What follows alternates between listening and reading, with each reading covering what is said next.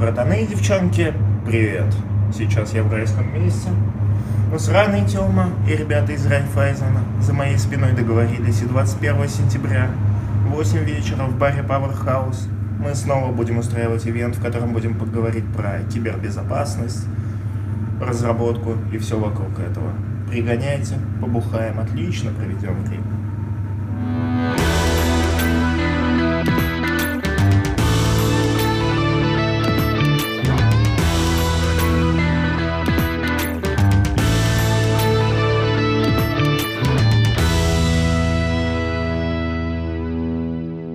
Тебе слышно музыку, которая у нас играет сейчас? Хм, ну, вообще не звук. Нет, но вот... Ты везучий человек. Да, вот мы такие приходим, мы, наш любимый город, который мы так вроде... Иваново, Иваново, приезжайте, а вот он нам выкинул сегодня. Врубил под окнами какой-то клубняк и попсень. Какой кошмар. В смысле, молодежь приехала, сидит, играет? Не знаю, там День города. Вот День города мы в центре сидим, и у А, нас набережная, и на набережной устроили День города. Зачем они включили музыку? Чтобы люди просто ходили по набережной под музыку. Ну, да, видимо, это людям нравится. Не знаю. Понятно. Как жизнь у тебя? Да, кстати, это Фил. Фил разработчик. Я Артем. Да. Не разработчик. Я буквально... э, э, Да, ребят, мне приятно познакомиться с вами. Я на самом деле не то чтобы про ваш подкаст раньше особо слышал, ну, я вообще не особо в это все смотрю, но когда вы мне написали, я такой, окей, мне вот что-то периодически про это стали говорить, спрашивать, пойду я туда, не пойду, и потом я пошел, посмотрел, э, смотрю, а у вас там все. Ну, практически все, кто вот... Ну, Ну, классно. Я как-то все пропустил. У нас были все. И нам тоже, нам про тебя уже пишут, я не знаю, с момента основания все. Позовите Кирилла, позовите Кирилла. И для меня это было супер-мега удивительно. Ну, когда я посмотрел, кто ты, так, подождите, этот человек основал школу программирования. Все, кто у нас занимается каким-то обучением, э, школами, курсами, это ш- нерукопожатные люди. Это какой-то кошмар. Инфо-цыгане, обманщики, наплодили индустрию какими-то непонятными людьми, которые пришли деньги у нас воровать, а тебя все любят. И такой, что, в чем секрет, почему, как так вышло? Откуда такая репутация классная в такой сфере, в которой ее ни у кого нет? Ну, не только у нас, на самом деле, но да, мы как-то, знаешь, это естественное продолжение того, чем мы занимались. Как бы э, очень многие, э, я думаю, все прекрасно знают, да, ну, как бы бизнес растущий, окей, пошел в этот бизнес. А мы пошли туда не потому, что бизнес, не потому, что там деньги, а просто потому, что мы занимались тем, чем мы и до этого занимались уже много лет, поэтому... Вы же одни из первых вообще были, да? Слушай, ну я же когда еще э, был чисто разработчиком, я сейчас на самом деле код пишу по полной программе, но когда я был вот прям чистым разработчиком, там была такая история, если вы знаете, есть, была довольно известная компания, ее, ее точно в Москве все знали, она называется, она называлась Under Development, Undev. Э, Берсеневская набережная, это Красный Октябрь, помните, да, вот когда там едешь, такие... Мы вот не из острове Москвы. А, вы, вы совсем не москов, москвичи, Мы да? не московские. нет. Ну вот, э- эта компания, она была такая, считалась э, рубишной, и э, она занималась всякими полугосисториями, ну, например, выбора президента. То есть вот э, съемки, ЕГЭ, вот видео, обеспечение именно софта, все делала наша компания. Там, чтобы вы понимали, какие сумасшедшие вообще цифры, типа из серии у нас в день значит, голосования на, на сайте, где там участки, можно вот видео смотреть, 7 миллионов регистраций в час. Ух, Там- Боже мой. Там вот примерно Что? такие цифры были, да. И занималась этим, конечно, довольно большая толпа народу. Оттуда, кстати, вот выходцы из Undev а очень многие стали супер крутыми разработчиками. Я думаю, вы многих из них знаете. Олег Балбеков основал Еврон. И, э, соответственно, это большая, ну, не только Руби сейчас команда, там 150 человек. А, Макс Лапшин, Erl Video сейчас, я уже забыл, кстати, как его продукт называется, это съемки, видео и так далее, там, ну и так далее. Короче, много-много-много разных ребят. И в чем была история? Я у них поработал в Москве, и в этот примерно момент уже начал сформировываться как человек, который занимается подготовкой и обучением людей. То есть у меня уже появились какие-то ребята, и, соответственно, тогда у меня, я уже ждал, готовился к, к ребенку. Ну, в смысле, мы, в принципе, с женой собирались заводить ребенка, и мы решили уехать обратно в Ульяновск. И мне тогда позвонили ребята из Андева, говорят, слушай, Кирилл, это был а, 10 год или 11 у меня была своя собственная аутсорс-компания, чек 15 небольшая, Мгм. а, то есть я там ее сделал. Они мне говорят, слушай, а, нам, короче, с тобой понравилось работать, ты можешь помочь нам собрать команду. Нужны руби-разработчики и так далее. Это был 2010 конец год. И я согласился. И, по сути, я в Ульяновске начал делать а, центр технологический, внутри которого я сам как бы... Я как и администратор, то есть я его делал, да, и, по сути, внутри А, моя задача, поскольку рубистов в принципе не было, моя задача была набрать э, людей и обучить. Поэтому абсолютно, абсолютно любого направления вообще было неважно. И мы это делали не только в Ульяновске. То есть я очень-очень многих ребят привез из других городов. У нас, что было хорошо, у компании были ресурсы. И, по сути, я 100% времени этим занимался. Знаешь, такой играющий тренер. То есть я одновременно был и в проекте. Это редкий, редкое сочетание, когда ты не просто, знаешь, такой курс отвел и кого-то отправил туда. Да? То есть я с ребятами был в продакшене. Я мониторил их код. Я в день просматривал десятки репозиториев, просто тысячи строк кода ревью. И э, за там типа 3-4 года занимания этим у меня, конечно, experience был большой. Причем э, слава о том, что мы там делаем, дошла очень хорошо до Москвы, потому что мы смогли там за короткий срок прокачать довольно большую компанию, то есть кучу людей там со всех стеков, что ко мне в Ульяновск начали ездить из Москвы люди Фига для того, чтобы я им помог организовать филиалы. То есть я четыре филиала компании открыл в Ульяновске, помимо Андева в, тот, в те годы. Плюс мы сделали конференцию «Стачка», если вы знаете. Она самая крупная региональная конференция. Там три с половиной тысячи человек. А, тебя звали? Да, да, да. Да. Я сооснователь этой конференции. И а, помимо этого, если посмотреть вот в те года, 12 примерно, 13 год, мы ездили по городам, выступали, помогали комьюнити делать. Э, я преподавать в универ пошел. Короче, мы там такую активность развели, что даже если э, по трендам Гугла смотреть запросы, например, Руби в Ульяновске, там, знаешь, вот так вот идет, идет, идет, потом такой взрыв. Сейчас там есть FunBox, Ростелеком, Такском. Короче, около 5 или 6 компаний, в которых от 30 до 100 разработчиков только там Ruby направления. Просто чтобы вы примерно объемы понимали какие. И это очень круто, потому что сейчас за эти годы а, получилось так, что а, многие ребята, которых я учил, они уже технические директора. То есть я вот навскидку 8 или 10 человек помню. То есть которые сейчас уже технические директора в крупных московских компаниях. Поэтому очень прикольно, когда ты приезжаешь или вот с кем-то взаимодействуешь, что а, вот эта культура, которую мы тогда воспитали, она, ну и вообще подходы, которые мы использовали, они так распространились, что сейчас вот этот шлейф, он идет. То есть когда там чуть ли не легенды какие-то рассказывают, как, как тогда было прикольно. Я вот, думаю, вообще, типа, обогнали время, что ли, потому что сейчас это вот начинает появляться, знаешь, когда все устали от этих вот больших корпора- корпораций, которые заваливают всех курсами и засыпают тебе всю ленту интернета рекламой, стань там таким-то за такое-то время. Вот эти авторские курсы, про которые мы говорим, есть uh-huh. человек, человеку, конкретно человеку доверяют, и идут конкретного человека учиться. Наверное, какое-то такое же было примерно. Но вообще... Но с этим есть проблема. Если вы читали мою статью, которую я на VC вот, написал. Я да, говорю, с этим есть я... проблема. Я себе немного ответил на этот вопрос, когда прочитал статью. Я такой читаю и Блин, гребаный мир, ну почему? Какого хрена? Все так несправедливо. Да, да. Это, И там, кстати, очень хорошо в ответах видно, кто а, действительно понимает, как работает бизнес, и кто э, такие, знаете, вот программисты-идеалисты, все равно программисты, они прям очень себе идеальный мир представляют и думают, что они мыслят очень логически, но это далеко не так. Ну, там, например, человек, когда пишет, типа, ой, ну а что там подписка, да, что у вас курсы готовы, там, поддерживать ничего не надо, иди да проходи. Да, вот и, именно так это и работает само произв... там, производство курсов, ну, как понятно, что поддержка платформы, учитывая, там, как зарплаты сейчас растут. Да, в принципе, да, если у тебя 10 программистов на фултайме сидят, это уже бешеные деньги просто. Ну, просто да, да, это, да. это стоит Если это просто денег.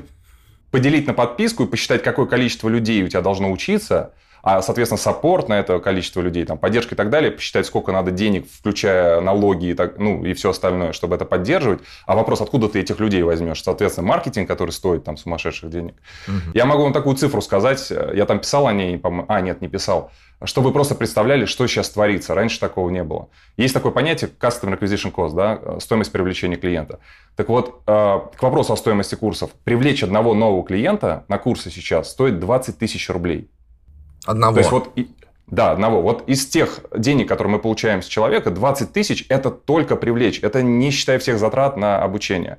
А теперь представьте, у нас вот такие кейсы бывают, насколько это такая вот сложная штука. Ты привлекаешь человека, скажем, да, и он в первый месяц трудоустраивается. А у нас, ну, как бы у нас рассрочка своя, не банковская пока. А банковскую мы внедрим, потому что иначе экономика не сходится. И вот 15, он платит 15 тысяч за первый месяц, через месяц трудоустраивается, и мы в минусе причем в сильном минусе. Мы мало того, что потратили 20 тысяч на рекламу, так еще и на обеспечение его работы мы потратили кучу денег. Вот. это, по идее, не должно быть проблемой, э, если ты берешь с людей все деньги, как делают большинство этих э, компаний. Да? Они берут с них все за счет банковского кредита.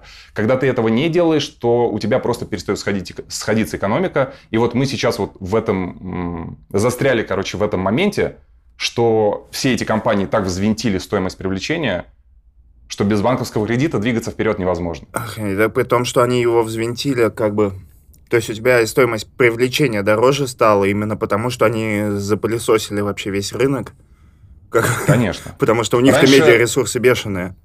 Раньше к нам просто так приходили. Я могу вам сказать, что это произошло буквально за два последних года. То есть два года назад у нас экономика сходилась, и поэтому мы как бы вот эти годы росли. А вот прям последний год это так сильно как бы поперло, так много стало людей, такие бюджеты туда стали вваливать.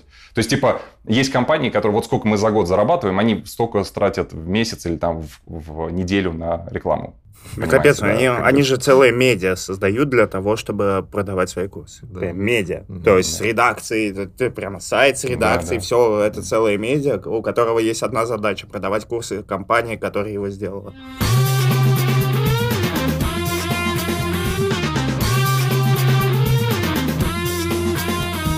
Наша партнерская рубрика с Raiffeisen Digital, где мы обсуждаем с ребятами из Райфа карьеру в IT. Ты лингвист? Эм, мой диплом называется, точнее, специальность востоковедение и африканистика. Э, кафедра японской филологии. Японская филология, это японский городовой. Японская филология, ничего себе. И Окей, вот просто мне кажется, я тоже так себя чувствую сейчас, что вот я вот такой весь э, изучал всегда гуманитарные нау... науки. Простите, пожалуйста. Пришел и вот тусуюсь с этими ребятками. Каково тебе? Блин, слушай, на самом деле я почувствовала себя не в своей тарелке среди гуманитариев. Как только ну, поступила в ВУЗ и что-то вижу, все так ну, общаются друг с другом, у всех есть темы, они ну, о предметах тоже как-то дискутируют, а мне что-то неинтересно, и я себя не находила, это ну, немного сочевала. Вот, и, ну, типа, решила как-то уже после третьего курса смотреть на другие специальности, так как с японским явно что-то не получалось. Э, несколько раз я чуть не вылетала оттуда с треском, ну, так, к слову, у нас из 11 э, человек, которые были на, ну, в нашей группе, дошло только 5 до конца. Среди них только два бюджетника осталось. Вот, приветики, это я, одна из них. Вот. И когда я пришла к айтишным ребятам, вот, у которых ты сейчас тоже тусуешься, я такая, типа, блин, неужели можно так интересно общаться? Неужели можно найти столько тем для разговоров и чувствовать себя своей? Хотя, ну, там внешне, может быть, мы совсем не похожи, но, не знаю, я чувствовала себя прям в своей тарелке, и атмосферу прям поймала, и вайп мне тоже этот нравился, и до сих пор продолжает нравиться. А не было у тебя проблемы с тем, что образование не профильное? Потому что я частенько слышу, знаешь, неуверенность в людях, которые отучились где-то и такие, ну как я пойду войти, у меня же другой диплом, я же совсем не то учил. Поздно, не вкачусь проблемы были у моей маман, когда я звонила ей и плакала. такая, о, господи, у меня не получается, это была ошибка. Лучше бы я пошла продавцом немецкой обуви. Вот. А так, э, после того, как заканчивались эти э, приступы э, агрессии, истерик и уныния, то все образовывалось. Были очень классные ребята на стажировке, очень классные менторы, которые помогали, и ты чувствовал себя уже не таким беспомощным и ничтожным. Типа, все можно понять, все можно другому человеку объяснить. А про профильное образование, честно говоря, меня даже не спрашивали нигде. Может быть, может быть, сыграло то, что я типа училась в МГУ, и они такие, ну, она точно не дура. И что-то может сама Кстати, да, важный момент, что профильное, не профильное, но если человек учил японский, а это мой скромный опыт изучения даже английского говорит о том, что учить иностранный язык сложнее, чем запоминать вещи в разработке. Типа. Для разработки, да, там, может, э, поумнее надо быть, но э, типа вот запоминать это то, что вот профильное mm-hmm. образование должно закрыть, оно все должно заставить запомнить кучу вещей. Если ты хорошо умеешь запоминать, то тебе будет очень легко учиться программировать. Вы думаете, есть какая-то связь между тем, чтобы учить Натуральные языки, языки программирования. Э, и, слушай, не хочу показаться высокомерным, но мне кажется, что есть какая-то связь между любым умственным занятием и программированием, потому что программирование автоматизирует их. То есть, типа, есть связь между там, инженерией мостов и программированием, между иностранными языками и программированием, между музыкой и программированием, потому что программирование, оно такое... Ну, слушай, поди скажи какому-нибудь, знаешь, э, дяде, инженеру в свитере. Так. Я учил японский язык, значит, и ваш это C++. Это, конечно, не так Ну, работает. Я, кстати, Ну, я, кстати, своих родственников тоже так успокаивала, типа, ну, я теперь тоже языками занимаюсь, ну, просто не иностранными, а компьютерными, языками программирования. Вот. А так, мне кажется, что, ну, да, поиск информации, это же тоже такой скилл, который в универе вырабатывается, найти то, о чем ты вообще вчера не слышал, но тебе уже нужно там написать курсач э, за короткий срок. да, тут еще момент с тем, что а, мне кажется, что если ты большой профессионал в чем-то одном, Мгм. то, скорее всего, войти у тебя все будет хорошо получаться. То есть это ж... Я не буду говорить, что у тебя везде все будет получаться. То есть вряд ли, если ты хороший программист, то из тебя выйдет хороший врач. Мгм. Но если ты просто хорош, типа, я видел много свитчеров, которые достигли успеха в своей карьере и, Свитчеры. И решили перейти в IT, и, честно, они учились быстрее, чем люди, которые только пришли в IT, у которых ничего больше нет за плечами. Мне кажется, они просто чувствуют, что есть какое-то упущенное время, которое другие потратили, например, на учебу в профильном универе, а ты, как свитчер, э, занимался чем-то другим, и нужно это как-то быстренько нагнать и показать, что ты не хуже остальных, а может быть даже и лучше. Может, да, в этом И дело. может, да. И типа этот темп, который ты набираешь изначально, чувствуя себя отстающим, он как-то держится на протяжении долгого времени, и за счет этого ты как раз такой тык-тык-тык, и где-то уже знаю, Слушай. А у тебя нет такого? Вот я просто самоучка, а в итоге я программированию в ВУЗе не учился. И иногда в работе всплывает какая-то вещь, которую коллега знает, а я нет. И я такой, я этого не знаю. Он такой, ты что, это же на втором курсе проходит. И мне, мне так стыдно в эти моменты. Типа. Так, нужно подумать. Ну, у меня есть только один такой коллега, который действительно все знает, и там с протоколами мне помогал очень сильно.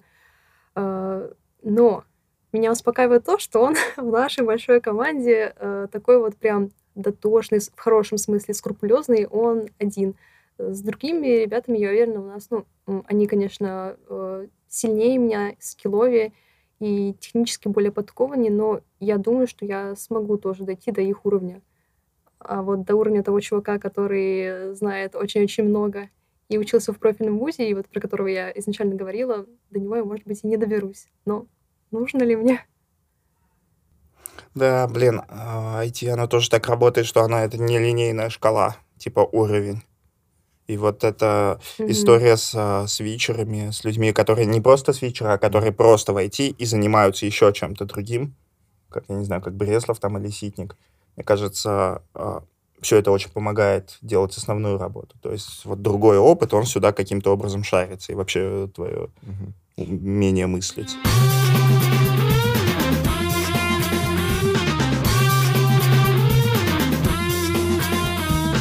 У нас тут был на- недавно Илья Климов, а он, знаешь, на себя взял такую роль вот этого санитара леса. Ходит и говорит, Да, где плохие курсы. И он говорит, так, мне стало интересно, вот все говорят про хихлет хорошо, посмотрю-ка. И вот он нам говорил, что все круто-круто, но я не понимаю, как у них все сходится. Я не понимаю, как у них сходится экономика. А, за счет, знаешь, наверное, я так э, думаю, что во многом все-таки за счет того, что мы не только за счет чистой рекламы. То есть, если бы у нас была чистая реклама, конечно, мы бы, мы бы точно закрылись, потому что это невозможно. А за счет того, что у нас все-таки бренд есть, как ни крути. То есть, видишь, если вы по сусекам поскребете, все-таки нас кто-то знает, да, где-то рекомендует. И ты каждый раз, когда куда-то приходишь, обязательно появляется человек. Вот я недавно выступал на конференции, может быть, вы слышали, была такая конфа, Первая, кстати, онлайновая конфа Бунина, техлитконф, который он сделал вот после перерыва. Ага. А у них же тоже там дела довольно плохо были из-за вот этого года тяжелого. И меня по- позвали туда выступать, я там кейноут прям делал, то есть на всю аудиторию, э, первый открывающий доклад. И после этого ко, ко мне подошла такая толпа народу и так долго меня терроризировала. Ну, в смысле, там вопросы задавали, я отвечал, там еще час, наверное, или больше. И выяснилось, что у нас просто, знаешь, такая кучка каких-то последователей в каждой, буквально в каждой компании. Там подходит, мы в Озоне там за вас топим, мы там в этом за вас топим. Я такой, ну, слава тебе, Господи. Как бы вот за, за счет этого, я думаю, мы и живем. Да, но видишь, а здесь чем проблема-то? А эти ребята, которые за вас топят, они-то уже, это те, кто в индустрии. А да, целевая да, аудитория да. это те, кто вне индустрии. И они да. как бы не мониторят рынок. Они такие заходят в Яндекс.Зен, такие, о, нифига, рекламка курсов. И идут туда. Даже не так, потому что а... они заходят в Твиттер, у них просто лента. Они могут их неделю, месяц бомбить этими баннерами. Типа, иди, иди, будешь а богатым через месяц. Да. А потом, а потом, а, поскольку у нас а, интегрированная система, куда собираются весь фидбэк даже с рекламы, да, вот то, что в Инстаграме и так далее, потом периодически мы ловим такие, знаете, это так смешно смотреть, когда пишут, а, очередные инфо-цыгане. То есть человек про нас не знал, только что узнал, и он думает, что ну что это еще одни чуваки какие-то появились, и ты такой... Да-да-да. Я, я и думал, что вам это все только во вред идет, что нельзя сейчас сделать хороший курс, чтобы про тебя кто-нибудь не подумал, что ты тоже инфо-цыган. Все равно будут думать. Это не проблема, на самом деле. Ну, в смысле, э, на уровне, когда ты занимаешься бизнесом, э, надо понимать очень важную вещь. Ты не можешь быть для всех хорошим. И не надо быть для всех хорошим. Твоя задача, чтобы про тебя знали. Угу. Это а, знаешь, это когнитивное искажение. Чтобы люди не говорили, как бы они ни относились, если вот ты начинаешь вспоминать, например, какую пасту покупать, ты пойдешь покупать ту, которая тебе в мозг въелась. А то, что у них там какой-нибудь ЛГБТ-скандал был два года назад, ну, это никто не вспомнит. Это не значит, что надо скандалить. Как бы есть направление, где выбирают такие подходы, но если мы говорим про бизнес, э, важно, чтобы про тебя знали все. Угу. Вот. Помнишь э, фильмы как-то мы, короче, года, наверное, три назад, ну, в общем, очень давно для Хабра еще брали интервью основателя Geekbrains. Mm-hmm. И мы тогда ему все пытались так это, вежливенько предъявить. Это что такое еще застанем по ХП-программистам за, за месяц или там за три недели? Он такой, да, да, были грешны, было у нас такое, было такое, мы еще стараемся так не делать. Ну-ну. Там немножко сложно с Geekbrains, вы знаете, да, что он теперь Mail.ru совсем, uh-huh. основателя там больше нет. Вот как бы они управление на себя полностью взяли. Ну, мы так тоже посматриваем, но они растут очень сильно. Они очень бизнес-ориентированы, очень растут. Это, Там, как, конечно... Знаете, вы знаете, сколько в этих компаниях людей работает? Сколько? Да, что-то. Ну, когда мы тогда говорили, там уже было больше сотни. Меня просто, меня очень забавляет, как кто-то говорит так про одну из компаний, которую купил IT-гигант. Ну, что ты там, типа, какой-нибудь Яндекс Еда растет. Да, я рад за нее. Понятно, она растет, ее купил Яндекс. Ну, точнее, сделал. Или там этот Geekbrains растет, его купил Mail.ru. Это гигантская компания с безграничными бюджетами. У нее будет расти все, что угодно, все, что она захочет. Ну, на самом деле, там немножко все-таки сложно. Экономика должна сходиться, чтобы это, чтобы это приносило какие-то бенефиты. Ну, например, вот по поводу людей. На, насколько я помню, полгода назад мы как раз э, там спрашивали ребят, там их 600 человек стало. Они за год со 150 до 600 выросли. Вот. Wow. И это действительно нужно. Знаете, это было так смешно. Еще года два назад я думал, я смотрел, например, на компанию, по-моему, HTML Академия была, да? Uh-huh. Вот. Мы, кстати, с ребятами периодически там друг про друга что-нибудь хорошее, ну, раньше особенно как в Твиттере говорили. То есть, если HTML, мы говорили про них, они про нас. Мы сейчас чуть более, больше конкуренты, поэтому меньше про это говорим, но при этом все равно мы друг к другу хорошо относимся. И вот, а, потому что они в этом смысле похожи на нас, вот в плане того, как они там и появились, и что они толкали. И там был такой забавный момент, они как бы больше были бизнесмены, чем мы. Они быстрее как бы в это пошли, у них там и цены были другие совсем. И у них э, в какой-то момент было типа 20 человек, я знал, работает. А нас работало трое или четверо. И я такой думаю, 20 человек? Я даже не очень понимаю, чем я займу этих людей.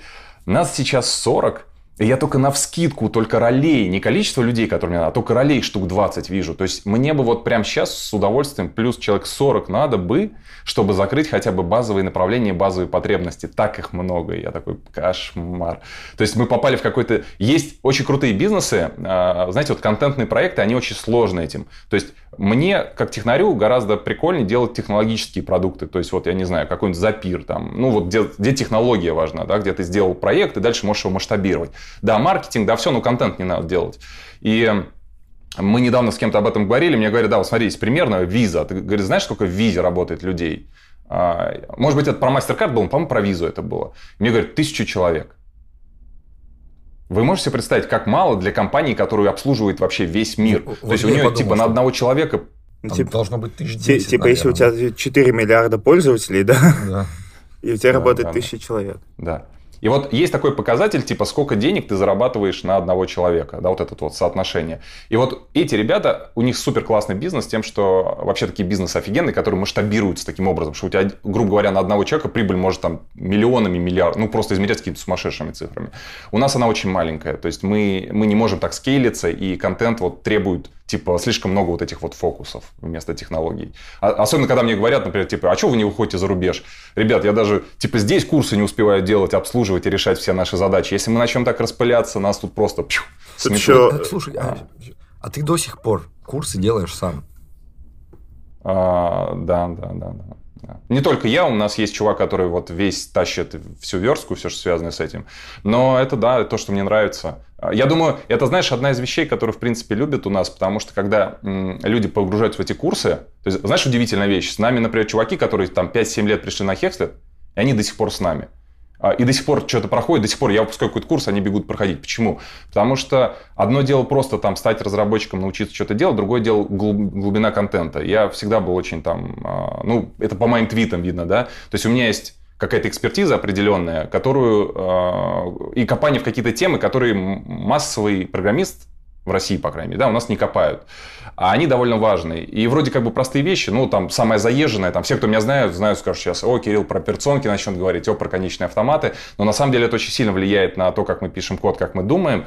И, и соответственно, мы это в курсах как-то показываем. И люди, которые через это проходят, они такие, блин, это не просто, типа, еще один курс по JavaScript или еще что-то. Это совершенно другой уровень. И пока мне все еще нравится, я знаю, что вот эта вот экспертиза, я не хочу ее просто закопать. Типа, знаешь, там, пошел дальше в бизнес. Я хочу продолжать. Я тоже знаю, что еще есть миллиард тем, которые я так и не вытащил из себя для всех. И я думаю, что я буду этим заниматься еще, пока здоровье позволит. Так а как ты поддерживаешь эту форму э, разработчика, который прямо сечет глубоко? Если ты так уже много начинаешь уделять внимание бизнесу, продвижению, развитию продукта. А как же, где же взять эти время, чтобы еще все изучить, чтобы еще и людей как следует это, людям как следует рассказать?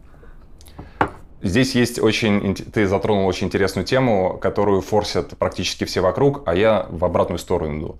А, о чем обычно говорят? А, типа веб-технологии развиваются стремительно, да, там фреймворки меняются каждый день. Вот я э, э, скажу так, с одной стороны, они, конечно, развиваются, и все идет вперед, с другой стороны, и плюс к этому, это выгодно говорить всем, кто занимается обучением, угу.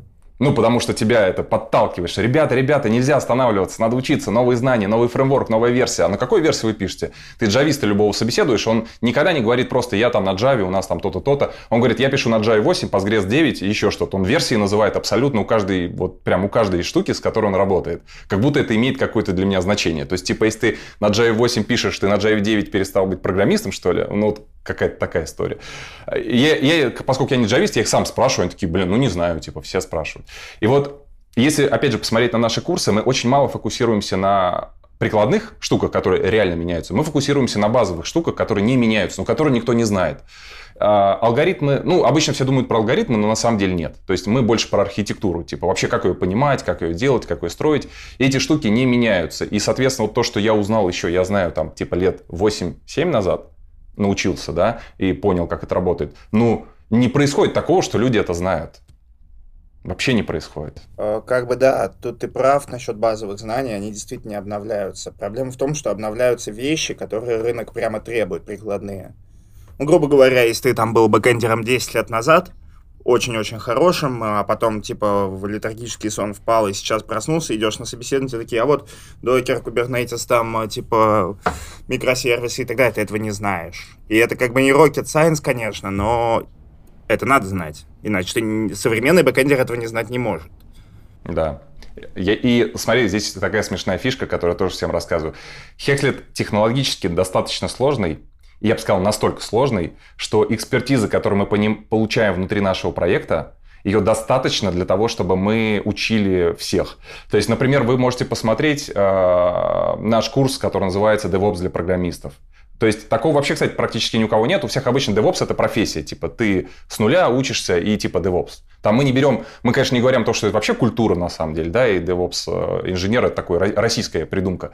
А если посмотреть его, и э, вот, например, при составлении программы, то есть мы в этом эксперты, нам вот то, что ты говоришь, Kubernetes, у нас все, у нас не просто Kubernetes, у нас там типа, у нас кластер в Google Cloud есть, у нас кластер есть э, в DigitalOcean, там, естественно, у нас везде все по, одной кнопке разворачивается. Я, я с докладами выступаю на конференциях на эти темы. То есть получается, что вот эта вот экспертиза, мы ее, вот буквально недавно я как раз рассказывал, знаете, про что?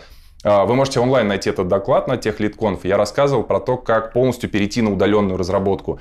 То есть мы, например, пишем код на, на удаленных машинах, мы не пишем его локально. Я там рассказывал, как это сделать, как, как с мультиплексорами работать, как MUX настроить, как его сайт термом интегрировать, там, с ZSH и так далее. То есть и многие разработчики этого не знают. И как-то получается так забавно, что я вроде не пишу код full time, но может быть, за счет, вот, знаешь, накопленного вот этого всего, оно очень быстро входит. То есть для меня вот эти вот все штуки, они вот прям раз пошло, раз пошло, раз пошло. Поэтому я не вижу того, чтобы мы вот хоть как-то отставали. А, но детали, конечно, теряются. То есть, например, вот сейчас React там какой-то новый выходит, там какие-то штуки появляются, ну да, я их не знаю. Вот. Вообще больше ну, звучит так, что ты 20x программист просто. А, ну, нет, но действительно я знаю много областей. То есть, э, там, фронтенд, да, Просто, ну, как бы, видишь, да, DevOps, да. Э, я, например, устаю. То есть, я сочетаю программирование, управление, получается, подкаст, и веду соцсети очень активно, и мне прям тяжело. То есть я в программировании стараюсь уже решать только те задачи, которые точно знаю, как надо решать, чтобы вот мне не пришлось э, типа читать что-то и так далее. То есть просто по накатанной иду, потому что мне сил не хватает учиться. Ну и как ты говорил, ты чувствуешь, что сдаешь. Да, да. То есть, грубо говоря, я сейчас на свой стек приду на собес, просто пойду нахуй сразу. Меня спросят, это знаешь? Я... Нет? До свидания, да, все. Да. Да, я думаю, что так же. Знаешь, как у меня это работает? Я тебе могу секрет открыть. Это работает, я интер, как бы интервальные повторения. У меня прикольная ситуация на Хексите, то, что нет такого, что, знаешь, я такой каждый день всем по чуть-чуть. Это не так работает. То есть, например, я неделю занимаюсь исследованием гипотезы, там, АБ-тесты, вот как бы просто продуктовые какие-то штуки. Неделю там с командой маркетинга. Потом я на две недели ухожу в кодинг на 100%. То есть, я просто пишу код, обновляю инфраструктуру и так далее. Например, а, есть тех людей, знаешь, вот есть люди, которые любят писать новое, а есть те, которые любят рефакторить, приводить все в порядок.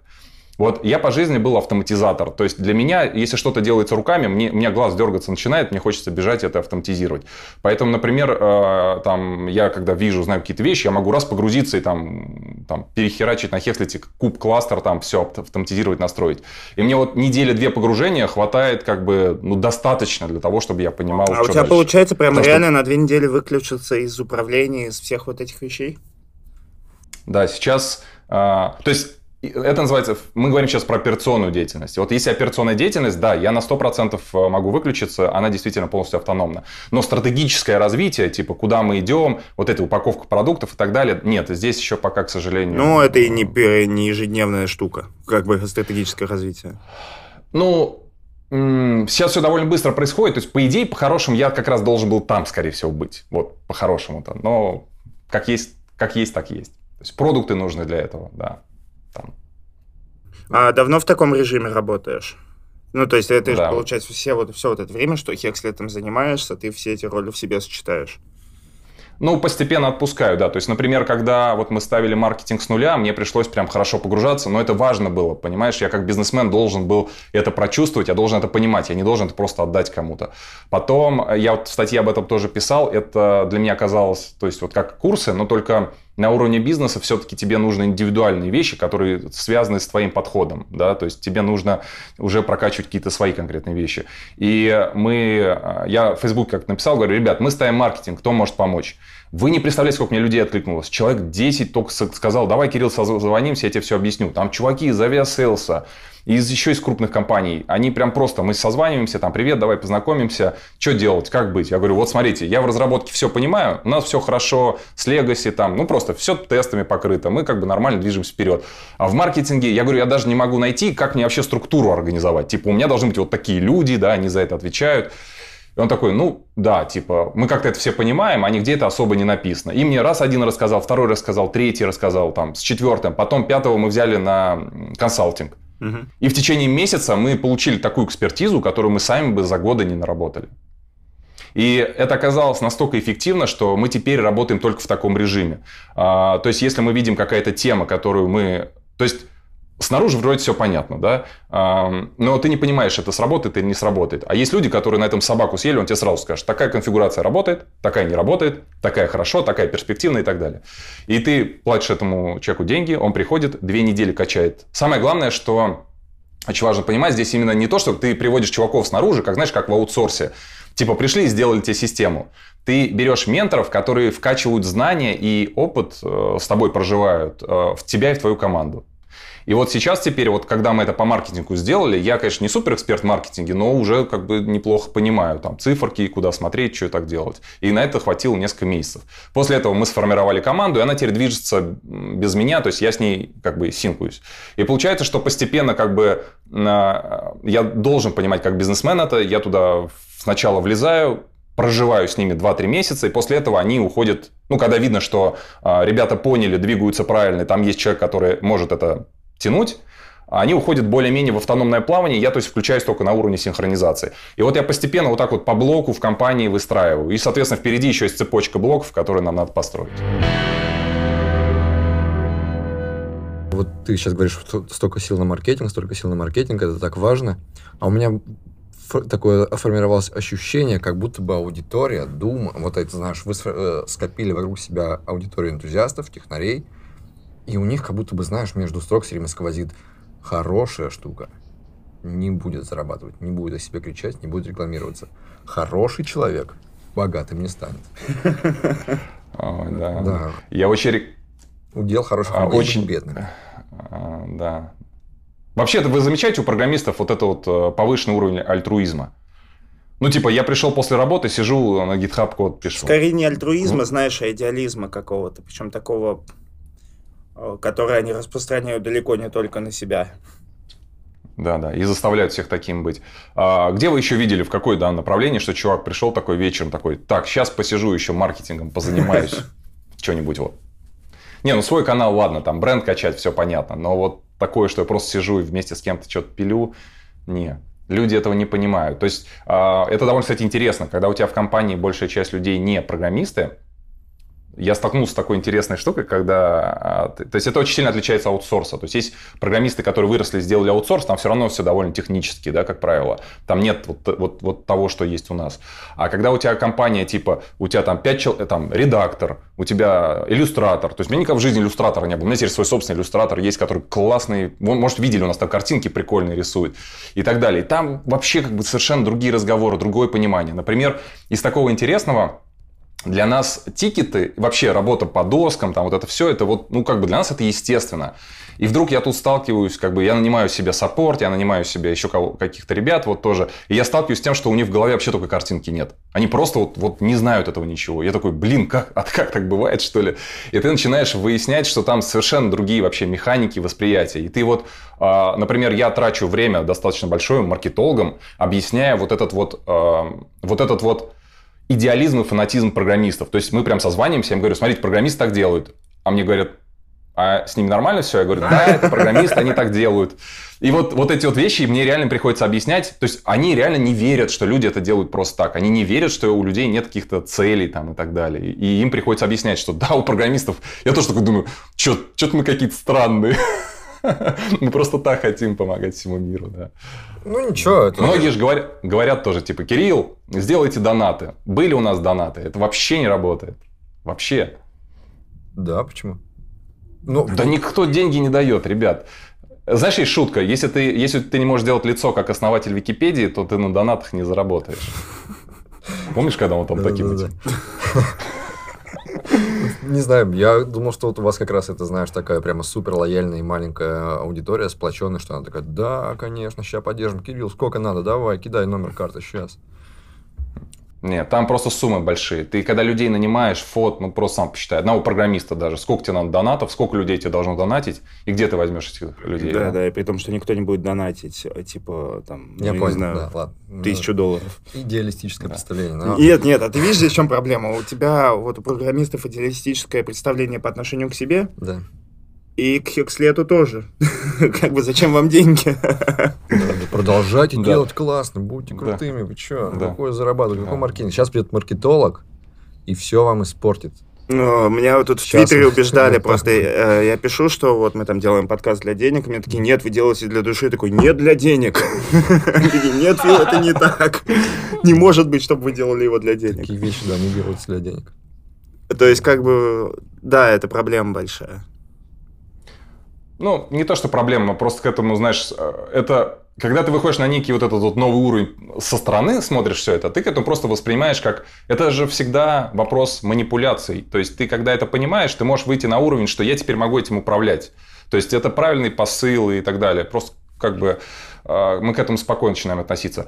Есть один такой прик- прикольный момент, я вот иногда программистам прям хочется сказать, но я, конечно, не говорю, когда, знаете, вот говорят такую фразу э, про кого-то, я вообще не понимаю, как таким быть. Или там, я вот не понимаю вот этих людей. Обычно люди думают, что в этот момент они себя показывают как умные, да, что а, типа, значит, те, те дебилы. Но на самом деле, если вы не понимаете других, это же означает, что у вас что-то не хватает, чтобы вообще понять, насколько сложный мир, и что вообще как люди другие могут мыслить. Вот. И э, когда ты вот это начинаешь осознавать, тебе легче становится к этому относиться. То есть ты перестаешь этому сопротивляться. Что люди такие, что так работает маркетинг, ну и все в этом духе. Есть очень прекрасный пример. Вот буквально перед тем, как мы с вами созвонились, я прямо сейчас слушаю подкаст с э, чуваком, который зовут Аяс. Э, Его все должны знать сейчас, потому что это просто... Чувак рвет всем шаблоны. Вы лайк-центр слышали когда-нибудь название? Лайк-центр. Да. Так, я начинаю что-то подозревать. Ну, давай. Ну, в общем, эти, да, да, это как бы последователи бизнес-молодости. А я выпускник бизнес-молодости. Но чтобы вы понимали, они за последний месяц сделали миллиард. А еще у него в месяц миллиард. Они топ-1, по-моему, сейчас компания на айтехе российском. Но если вы послушаете вот его интервью Миши, а, которое вот сейчас вышло на Epic Growth канале, а я очень рекомендую. Там как раз и вот это идет история, типа, Аяс, а почему вы машины всем показываете? Почему вы показываете успех? Он говорит, смотри, вот э, я извиняюсь, что я повторяюсь, но просто мне, мне это зацепило. Я вот на это смотрю теперь. Раньше я как программист бы смотрел фу-фу-фу, инфобизнесмены, а сейчас я понимаю, что нет, все не так. А, Он говорит, вот смотрите, если чувак идет в фитнес, фитнесом заниматься, что все показывают? Все показывают мускулы. Типа, смотрите, какой он накачанный. Он говорит, это ровно то же самое. У вас должен быть один простой критерий, который показывает вот то, что вы, ну, как бы добились успеха. И то, что когда вы зарабатываете деньги, вы там можете себе что-то себе позволить. На самом деле, кто бы там ни говорил, счастье не в этом. В конце концов, предприниматели становятся для того, чтобы, да, предпринимать, чтобы зарабатывать деньги. И когда ты зарабатываешь деньги, ты их начинаешь тратить. И он говорит, вот, типа, это просто... Это не вопрос того, что мы а, пытаемся там как бы заманивать людей, обманывать и так далее. Это вопрос того, что это просто очень понятный, простой критерий. И вот когда ты его слушаешь, ты можно, вот, э, мне кажется, прикольно для всех такая лакмусовая бумажка. Вы сопротивляетесь тому, что он слушает? Типа, вы считаете, нет, это кошмар. Я или вы чувствую, я чувствую в себе какое-то да, сопротивление. Ну, ты сейчас, я, я понял, про кого ты говоришь, сейчас вспомнил эти фотки, я услышал слово бизнес-молодость, и я чувствую, что у меня бессознательно начинает что-то колыхаться. Я такой, Да, да. «М, то есть вот этот Да. какой-то зверек там вылезает такой, вот она, враги твои.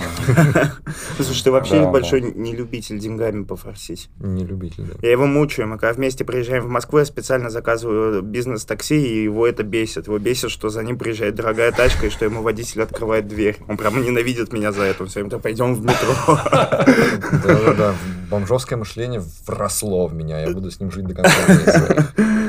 Хотя Тёма У нас есть шутка. Ну? У нас есть шутка на Хекслите, поскольку я живу в Майами, а в Майами, ну такая тоже есть шутка, что типа в Майами без яхты это ты не человек просто, да, потому что тут очень многих домов даже это есть подъезды с яхтами, А, ну потому что мы на островках таких живем, тут значит много-много островков, и мы все время ржем на тему того, что как бы надо мне на яхту заработать, и там у нас специально есть, знаете, эмоджи такой, такой этот плывущий на яхте там этот попугай, вот, и мы постоянно ржем на тему того, что там, о, поднялись цены Кириллу на яхту. Я пока даже в аренду ее не беру, но такая шутейка есть. Да, ты не спрашивал маркетинговой консультации, но вот тебе, пожалуйста, отличный способ. Я думаю, ты его уже сам нащупываешь. Давай, просто говори, как хорошо ты живешь в Майами каждый день. Сегодня вышел, вышел позавтракать, мне тут принесли... Ой, ой, уважаемые подписчики, а напишите мне в комментариях, чем отличается яйцо Пашот от яйцо Бенедикт. Вот такое. Это не очень. Нет, гораздо лучше возмущаться жизнью в Майами. То есть, типа, Хорошо, ебучие да. птицы засрали мне всю яхту. Да. Да-да-да, рядом с. Вот, Да. Не, ну ребята здесь реально, вот ты смотришь, такой думаешь, да, тут ребята зарабатывают. Причем они, типа, они родились с этим, да, это тоже так странно, когда а, меня работодатель упрекает гипотетический в том, что я прошу вдвое больше зарплату, потому что я знаю, что я могу получить, и как бы есть такой посыл, ну что куда тебе, айтишникам и так дофига платят. Я такой думаю, хорошо, а есть люди, которые просто родились в роскоши. У них все хорошо, их дети учатся в лучших вузах в мире, а ты меня упрекаешь, что я хочу там в полтора раза больше разрабовский этот грейд получить. Как бы uh-huh. вот это идеалистичное отношение к деньгам, особенно в СНГ, это очень странная история. На самом деле, кстати, ребят, вот могу сказать так, в Европе вот именно так тебе скажут. Если ты скажешь, я хочу больше зарплаты, тебе скажут, как, как зачем. Там примерно у всех же одинаковая зарплата, и ты там не скаканешь высоко. А, а, но единственное, что программисты почему-то слабо понимают, они я как бы и с, и с той, с этой стороны, но по поводу зарплат тут есть два момента. Первое, все должны понимать и думать как минимум об этом, что... То есть, знаешь, нам, нам надо пишут, ребята, у вас типа подписка была 2500, а тут 3900. Вы что, в два раза больше лучше контента сделали? Что у вас изменилось? На самом деле меняется каждый день, но я могу с таким же сказать, а ты зарплату пришел в два раза больше. Ну, у меня, в смысле, я просто как бы и, и показываю, как, как это бывает, да? В два раза. Ты что, в два раза больше делаешь, что ли, начал? Ну, естественно, у тебя инфляция, там, таксы растут. Ну, просто, что есть тысяча причин, почему это происходит. Не удивляйтесь, что вы, когда просите больше зарплату, видите вот этот бум, что у вас продукты растут просто в космос в разы, потому что ни один бизнесмен не будет работать в минус. Любые вот эти расходы, они начинают вкладываться в стоимость продукта всегда. И проблема вот как раз именно в этом. Если у тебя чисто в экономике, то есть, например, у меня есть физический потолок, выше которого я платить не могу, просто потому что у меня компания уйдет в минус. Вот и все. И все, так мы Слушай, живем. я вообще не понимаю, как честно, честно, я не понимаю, как курсы выживают, особенно которые вот с менторами. Это, как эта экономика вообще может, блин, сойтись, если ну, как бы есть компании, которые на IT-продуктах зарабатывают, зарабатывают бешеные деньги. И вот они определяют рынок. То есть, если Facebook прямо сегодня готов мне дать 10 тысяч долларов, то как вы в России сможете платить мне столько на курсах. Курсы же не так зарабатывают, как э, IT-проекты. Это очень странно. Да, с точки зрения наставника он получает не очень большие деньги, но при этом, к счастью, все-таки вот, вот это альтруизм программистский, в программировании хватает людей, которые, у которых вот накопилось, они хотят. Они хотят этим заниматься, и они хотят вот передавать. Им это комфортно, потому что это, в отличие от группы, ну, такой лайтовый режим, они там 2-3 человека себе берут, и спокойненько с ними там даже год. Потому что для многих это становится, знаете, как терапией какой-то делают. Они просто этим занимаются, и им это нравится обеим сторонам. Я не раз слышал. И всего у нас около 150 наставников, просто к слову. 150. Не раз слышал. А прикиньте, сколько я прособеседовал, чтобы получить 150. Охренеть. Я реально не раз слышал тейк, что как бы это часть нашего этого ну, часть культуры в индустрии, что надо вот поменторить, попробовать э, на курсах кого-то, что надо там выступить на конференциях и так далее. То есть это воспринимают все равно как один из видов э, селф-пиара и вот таких вот вещей. Я тебе даже добавлю. Есть такой прикол. Вот я выступаю на конференциях, причем довольно много на самом деле, если там суммарно посчитать. И когда я куда-то езжу, вот я, например, общаюсь с кем-то из своих знакомых, кто не в IT, или даже жена моя недавно еще, а, сколько-то лет назад, а, я говорю, вот я на конференции. Он говорит, а, и сколько тебе заплатят? За это ничего не платят. Люди просто не понимают, что, да, типа, как это не платят? Типа, а Чё? Ты там... Вот примерно так они это воспринимают. И при этом мы понимаем, как это устроено, что люди, которые организовывают конференцию, они же на ней э, зарабатывают хорошие деньги. И типа мы едем туда выступать, мы знаем, что они будут зарабатывать на билете. Мне нравится это, что подлодочная кон- это конференция, подлодка Крю. Они такие, не, нихера это неправильно, мы будем платить. Угу. Типа... О, да, чтобы я, чтобы я всех тоже это... Ну, в смысле, чтобы не было ощущения, что действительно никто не платит. Они платили... Вот я у них два или три раза выступал, они, по-моему, по 5 тысяч, но я им сказал, просто перечислите там в какой-то фонд, они просто в какой-то фонд отправляли. Ну, они этим, знаешь, кому нормально платят? Тем, кто в ПК. То есть они такие, это работа, и так далее, и все вот это. Но это хотя бы изменился вот эта вот фигня, потому что, типа, то, что на них не платят, это странно. Но мы понимаем, да, зачем ты туда едешь.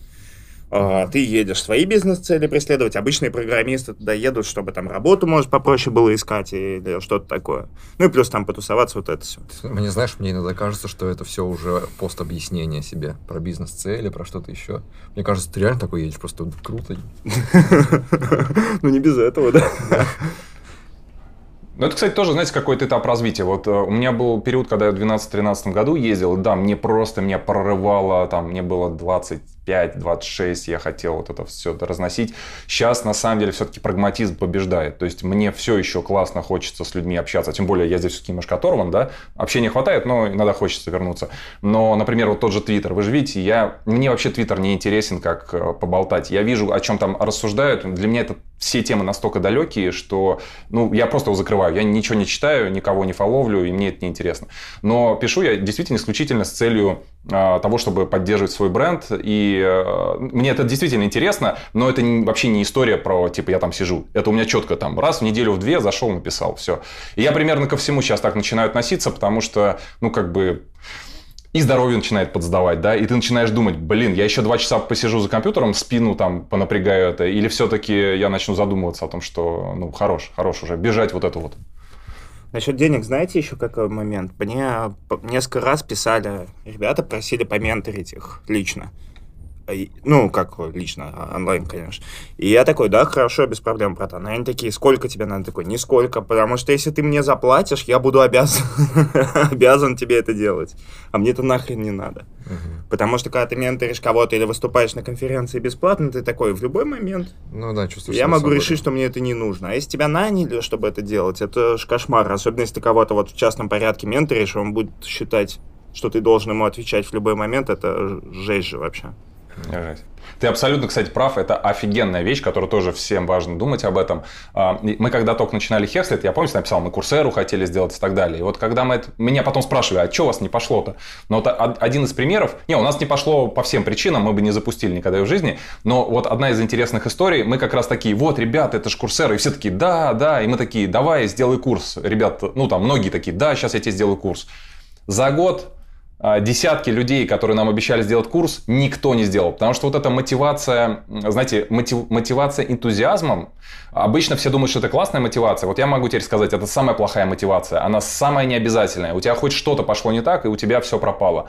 Нет ничего лучше мотивации денежной. То есть мы, когда работаем с, хоть с кем-то, я имею в виду на какой-то долгосрок. То есть, понятно, вы, вебинар просто прийти к нам, это вообще не, не та история. Речь идет про создание, например, курса. Только деньги, только фиксированные обязательства, только серьезный подход. Вот. Это действительно так. И это работает. Вот поэтому мы так и держимся за мотивацию энтузиазма. Потому что не придет человек, который с тебя спросит, типа, а где? Да, да. И даже вот будучи платным программистом, ты такой остаешься после шести писать код. А потом ты обосрался, и ты такой, ну смотрите, а я зато, вы видите, насколько я бессеребренник. Я херачу здесь. На личном Ну, на самом деле, ну? Даже, вам предъявля... Даже вам предъявляют. А, я заходил на некоторые ваши видео, нам тоже за это предъявляют. Такие, а где тайм-коды? Чего вы тайм-коды не поставили? Чуваки, мы это бесплатно делаем, время нет еще, выходные. Вы что, да, подумайте головой. Да? Ну, так все же остальные делают. В 2021 год все делают а у вас нет. Да, да, да. Да. Я такой, ну, ребят, ну подумайте, вы... у нас, знаете, у нас такое часто тоже. В пони... Например, в понедельник приходишь, и у тебя в саппорте просто какие-то гневные письма, что мы абсолютные мудаки, там не отвечаем и так далее. И ты человек спокойно пишешь, извините, мы там... Ну, при том, что у нас автописьмо уходит, что мы в выходные не, не работаем, там... Ну, у нас кое-что работает, но не все. Опять же, для этого нужно много людей, нужно много денег, чтобы выходные покрывать.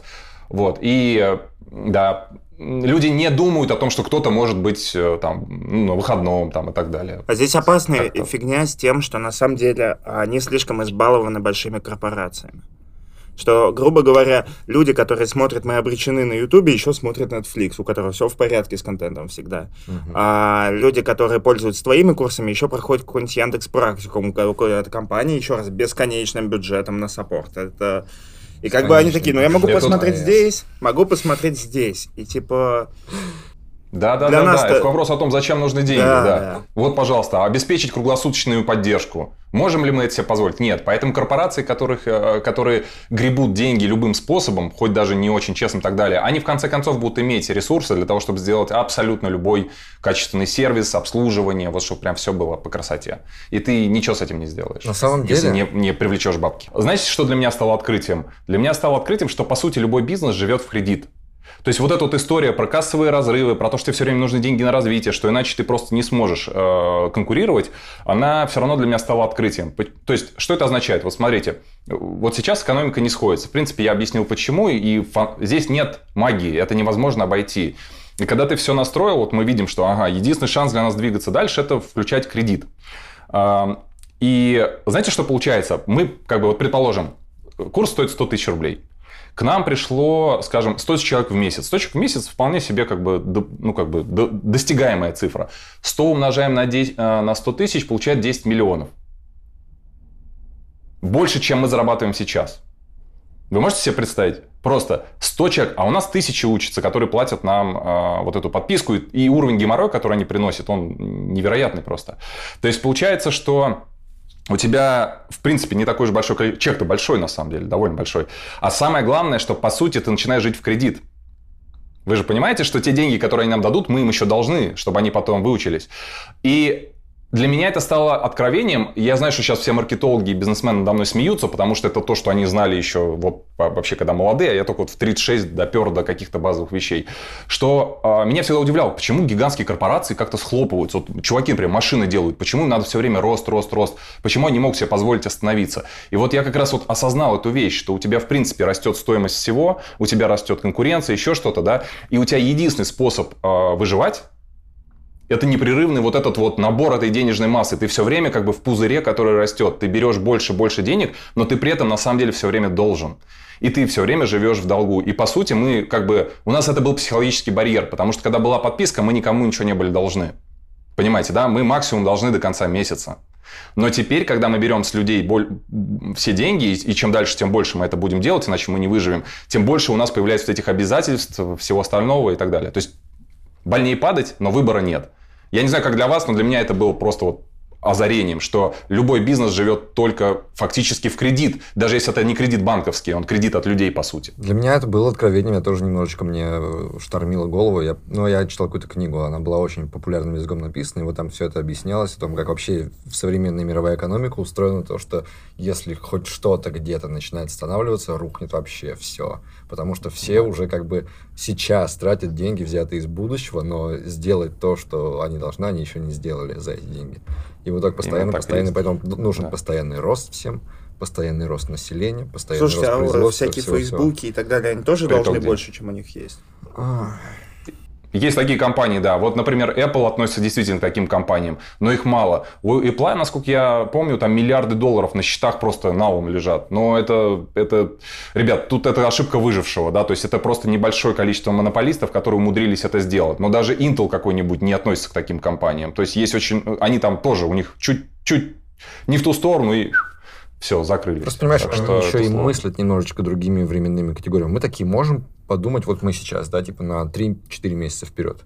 На полгода. Вот, типа, мы на полгода какой-нибудь контракт есть, мы такие, ну, все, супер, отлично. А какой-нибудь Facebook, ну, да, окей, гигантская корпорация, там же, типа, они по 50 лет планирования.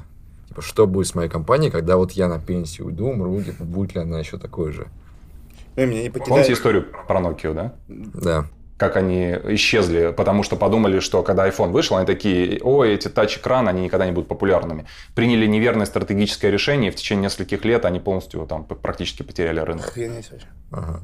Ага. Меня вот не покидает ощущение, что если у меня будет такой бизнес, который вот такой, который, ну, хорошо меня содержит, и при этом всегда с риском. Я, и мне кто-то предложит его продать, я такой, забирай. Отдай мне кучу настоящих денег, с которой я никому не должен буду. Я буду сидеть в абсолютном спокойствии и делать что-нибудь заново, потому что если все рухнет, у тебя сколько ты, я забыл, человек у тебя работает? 40? 40 сейчас пока. 40 человек, долги, куча обучающихся и так далее. Это же, ну, прям пиздец. Это банкротство, да, то есть банкротство, это судебные тяжбы и так далее, да, да, да, это страшная вещь. И знаешь, вот это тоже интересно, когда еще на этом поле никого не было, мы просто делали курсы, и мы наивно думали, что так будет всегда. Вот реально, я думал, что, блин, как классно, мы спокойно можем делать курс, у нас ребята, мы в своей такой небольшой тусовочке общаемся, все хорошо. Потом бах, бах, бах. Сегодня вот это же интервью Аяза слушаю, и он такой говорит, «А, мы в течение трех лет планируем несколько миллиардов вложить в IT. И у меня такое сердце, «А, откачивайте меня. Еще один. Тут, ну, как бы уже не... Куда вы? А у них-то бюджет огромный, а у них маркетинг один из лучших. То есть это не важно, какой у них продукт на самом деле. В смысле, давайте так, а, когда я про это писал, мне там, вот, Кирилл, продукт важен. А на самом деле сделать неплохой продукт вообще не сложно. Поэтому я об этом даже не говорю. То есть нет такого, что если вы вкладываетесь в маркетинг, у вас говно продукт. Нет, вы сделаете достаточно хороший продукт, и люди будут довольны. Иначе вы тупо не заработаете. Поэтому а, речь о продукте вообще никогда практически не стоит. Всегда речь стоит о, о других деньгах, маркетинг. Когда ты ходил на бизнес молодости, что ты про них думал тогда вообще, что ты про них сейчас думаешь? Ну, вот учился ты у них, что? Как тебе? Не, я у них не учился, я думал ровно то же самое, что и ты. Вот а, у меня было абсолютно... Послышал, ты сказал, что ты у них прошел что-то. Не-не-не-не-не, это проходил АЯС у них. А я, естественно, как э, любой другой программист и вообще человек такой правильный, я всегда считал, что фу-фу-фу, как об этом можно... Хотя, кстати, у меня есть знакомые, вот, э, мои армейские, причем друзья, с кем мы служили вместе, они, э, они прям проходили, но там их прям понесло вот в такую жесткую тему, знаешь, вот, э, что я такой прям даже перестал с ними немножко общаться, такой, не-не-не, это что-то прям перебор. Но то, что делает вот лайк-центр, это все-таки немножко другая история. А, я не то, что защищаю, не защищаю, просто я сейчас, знаешь, как а, как, как вот ученый смотрит на все это. Он не пытается оценить с точки зрения плохо или хорошо. Он пытается оценить с точки зрения, ага, еще вот так бывает, к чему это может привести. То есть ты смотришь со всех сторон. Ну, знаешь, вот я могу сделать над собой моральные усилия и постараться понять и принять, что, типа, да, предприниматель должен зарабатывать, у них есть продукт, они молодцы. И вот говорить про Аяза, про бизнес-молодость, хорошо, все сделали супер. У меня начинают рушиться все силы. Я не могу это выдерживать, когда вот такие люди начинают рекламировать онлайн-школы, создание онлайн-школ. Или, знаешь, курсы «Как заработать миллион», которые рассказывают, что надо вести курсы «Как заработать миллион». Вот это вот бессмысленная рекурсия передачи воздуха людям. В эти моменты я типа, ну все, я не могу это принять, я не могу относиться к ним как к хорошим бизнесменам. Пош... Идите в жопу со своим, блин, курсом. Как стать миллионером. Ну, если у них работает, то они хорошие бизнесмены. Я не могу сказать, что хорошо, я принимаю. Слушайте, я долгое время думал, что это такое, знаете, гипербола. Это что, реально что так. не может быть э, курсы, которые типа учат создавать курсы, а они есть. это очень странно. Да. Ну, ребят, это же простая вещь. Это э, в золотую лихорадку куй кирки, или как там, делай кирки называется, да? Зарабатывают на саплае, то есть э, все, кто обеспечение дает. И это, это говорит о степени просто развития рынка, вот и все. То есть, говорю, на это можно смотреть чисто с экономической точки зрения. Вот если такое происходит, любой экономист сразу видит, ага, мы просто дошли до такой-то точки, и все. Потому что это будет происходить абсолютно в любом направлении. Вот. Пока этого не было, это значит, что это не было горячей темой. Вот и все. Про тайм-коды я все-таки тебе расскажу. Это не из-за того, что мы их не успеваем делать, у нас не хватает сил. Вот у меня прямо идеологическое противостояние с тайм-кодами. Это какое-то ужасное порождение Ютуба. Вот оно там только появилось, и оно как бы больше ни в каком медиуме не существует. Если я сажусь смотреть на Netflix какое-то развлекательное, там, документальное шоу, художественное шоу, у меня не будет никакой навигации. Я не включу в фильме, так, а вот здесь э, главные герои будут сейчас пиздиться в центре Нью-Йорка. Пойду сразу на этот момент. То есть мне не нравится вот это, знаешь, навигация как к чему-то справочному материалу, содержание какое-то где-то вот приходишь это, и Типа у нас развлекательное видео. Что это посмотреть. не контент обучающий, да, ему не нужно э, То есть я, как, когда его монтирую, я такой начинаю думать, М, вот здесь этот момент в начале 10 минут, они такие м, лайтовые, это будет разогрев. То есть человек в эти 10 минут будет вникать. Следующие 20 минут там чуть посерьезнее, да, или там вот 5 минут какая-то перебивочка такая легкая, а потом 20 минут сложно, здесь уже надо будет серьезно погружаться. Возможно, он там отвалится. Хер с ним. Ну, то есть ты продумываешь, как будто бы вот этот час, который человек проведет с твоим видео. А тут тебе говорят, тайм-коды мне да, я хочу сразу кликнуть на интересный момент. Да иди ты нахер, ты что? Уважай мой труд. Вот такое. Я могу тебе добавить э, несколько интересных кейсов на подумать. А, один просто э, исторический факт. Тайм-коды сначала появились на порно-сайтах, и YouTube это оттуда взял. Это придумка порнохаба. Вау, вот это такие вот. моменты я люблю. Да, да. И на самом деле очень многие вещи вообще, что касается трансляции видео, они только оттуда появились и как бы потом перетекли, причем не сразу. Второй, э, и плюс вот это, знаете, а, если помните, вот эта перемотка, когда у тебя скрины показываются, это тоже пришло из порноиндустрии. Так вот, все мы понимаем, зачем. Подожди секунду, секунду. Я сейчас вот реально я начал судорожно перебирать все эти редкие моменты, когда я смотрел порно. Я такой, так, а где там тайм-код? Я ни разу не делал тайм-код. А, да, ты заходишь на сайт и, и в комментариях тайм-коды не которые нарезкой, а, а вообще сама культура тайм-кодов, когда там просто пишут, она сосет, начиная с пятой, ну вот с тайм-кода. И ты такой щелкаешь, потому что ты пришел так, за этим. Что, что, что, что комментарий? Целый видео. Да, конечно, комментарий. А, комментарий на порно-сайте? Да. Нет, я делаю... Смотри, там просто есть разное. Там есть... Э, они же обычно показывают в виде этих коротких э, конкретно роликов, а бывают полноценные фильмы. Вот, это немножко другая история. Плюс, э, я имею в виду, ты какой-нибудь Brazzers там делает, или вот эти студии богатые, а, особенно эти, как они называются, порно-пародии, да, когда у тебя там вот это все, там это все есть. И вот это вот, когда ты вводишь, у тебя скрины показывают, это тоже все оттуда пришло. А второй момент, знаешь, эм, есть, ну, Ильяхова, я надеюсь, знаете, у него книжки, да, по, а, по поводу того, как, собственно, писать текст. И, понимаешь, тайм-код это не совсем про то, что, типа, перемотать туда, это про... Сейчас я попробую объяснить. Вот а, это про ощущение законченности. То есть, когда ты видишь это разделение, тебе морально проще а, это смотреть. Это как, знаешь, вот простыня текста без заголовков и простыня текстов с заголовками. Наличие заголовков не означает, что чувак будет обязательно проматывать. В общем, Будет здорово, если ты прочитаешь эту книжку. Я забыл, как же она называется? Пиши, сокращай. Пиши, сокращай, да. Тема это, писатель, а, он ненавидит Ильяхова. мы на Хабре специально не ставили под заголовки, потому что мы типа считаем, что это неправильно. В общем, вот эти все мор- а, ну вот, морально проще, вот, да. и вот это все, то, что вот несет это новая идеология инфостиля, я очень ей сопротивляюсь, и у меня нет как бы очень железной аргументации, я не смогу об этом харизматично и красочно рассказать, почему это делать не надо, но я для себя просто лично, ребят, я делаю такой контент. Он не по этому сделан способу. Ну, да. Здесь нет тайм-кодов. Там, где они будут нужны, они будут сделаны. Там, где я считаю, что они нужны, я не хочу их делать ни в коем случае. Ну и здесь даже больше речь вообще не про сами тайм-коды, а про то, что ты что-то делаешь так, как ты считаешь правильно. Тебе приходят такие, все круто, но делай вот так. Такой, а, типа... Причем а, гораздо хуже, когда они тебе еще за это платят. Ну, потому что вот, вот есть Apple у Apple до хрена вопросов к их продукции. Ну, по крайней мере, у меня. И я иду и к ним и говорю, а сделайте, пожалуйста, так, чтобы у меня телефон, блядь, за час не садился. Это было, вот было бы отлично. Они такие, нет. Но это же Apple, они гигантские, им наплевать, что я думаю. А если я пойду к чуваку, у которого бизнес там на миллион рублей в месяц, и начну орать, что у него все очень плохо, ему я могу этим сильно навредить. Это разная история вообще. Ну, с Apple чуть сложнее. Это, это и вас касается нас. Э, все это прекрасно видят. Когда приходит человек, он видит только с точки зрения своей перспективы. Но опять же, это вопрос 100% маркетинга. Потому что если бы Apple делал акцент не на финтифлюшке, а на то, чтобы он быстрее, ну, дольше держал, он бы потерял в других аспектах, из-за которых их бы перестали просто покупать. Так что тут они никогда не будут делать, то есть это бизнес, это деньги, они не будут делать ничего, что не приводит к увеличению денег и к тому, чтобы продавалось лучше. Так что я уверен, они Просто ничего с этим не могут поделать, даже если все внутри хотят этого. Я вам сейчас покажу эту боль, которую я испытываю, когда каждый раз сажусь за компьютер. Я не знаю, это видно, нет? Да, что это? Это вот мы так перелетели из России. Uh, у меня этот Magic Pad. А, Кто-то видел? А, я понял. Упал, а он же стеклянный, и он такой... И я теперь только работаю вот в этой зоне, чтобы не касаться. О. Так обидно, блин. Такая классная Что-то Америка у тебя все забирает.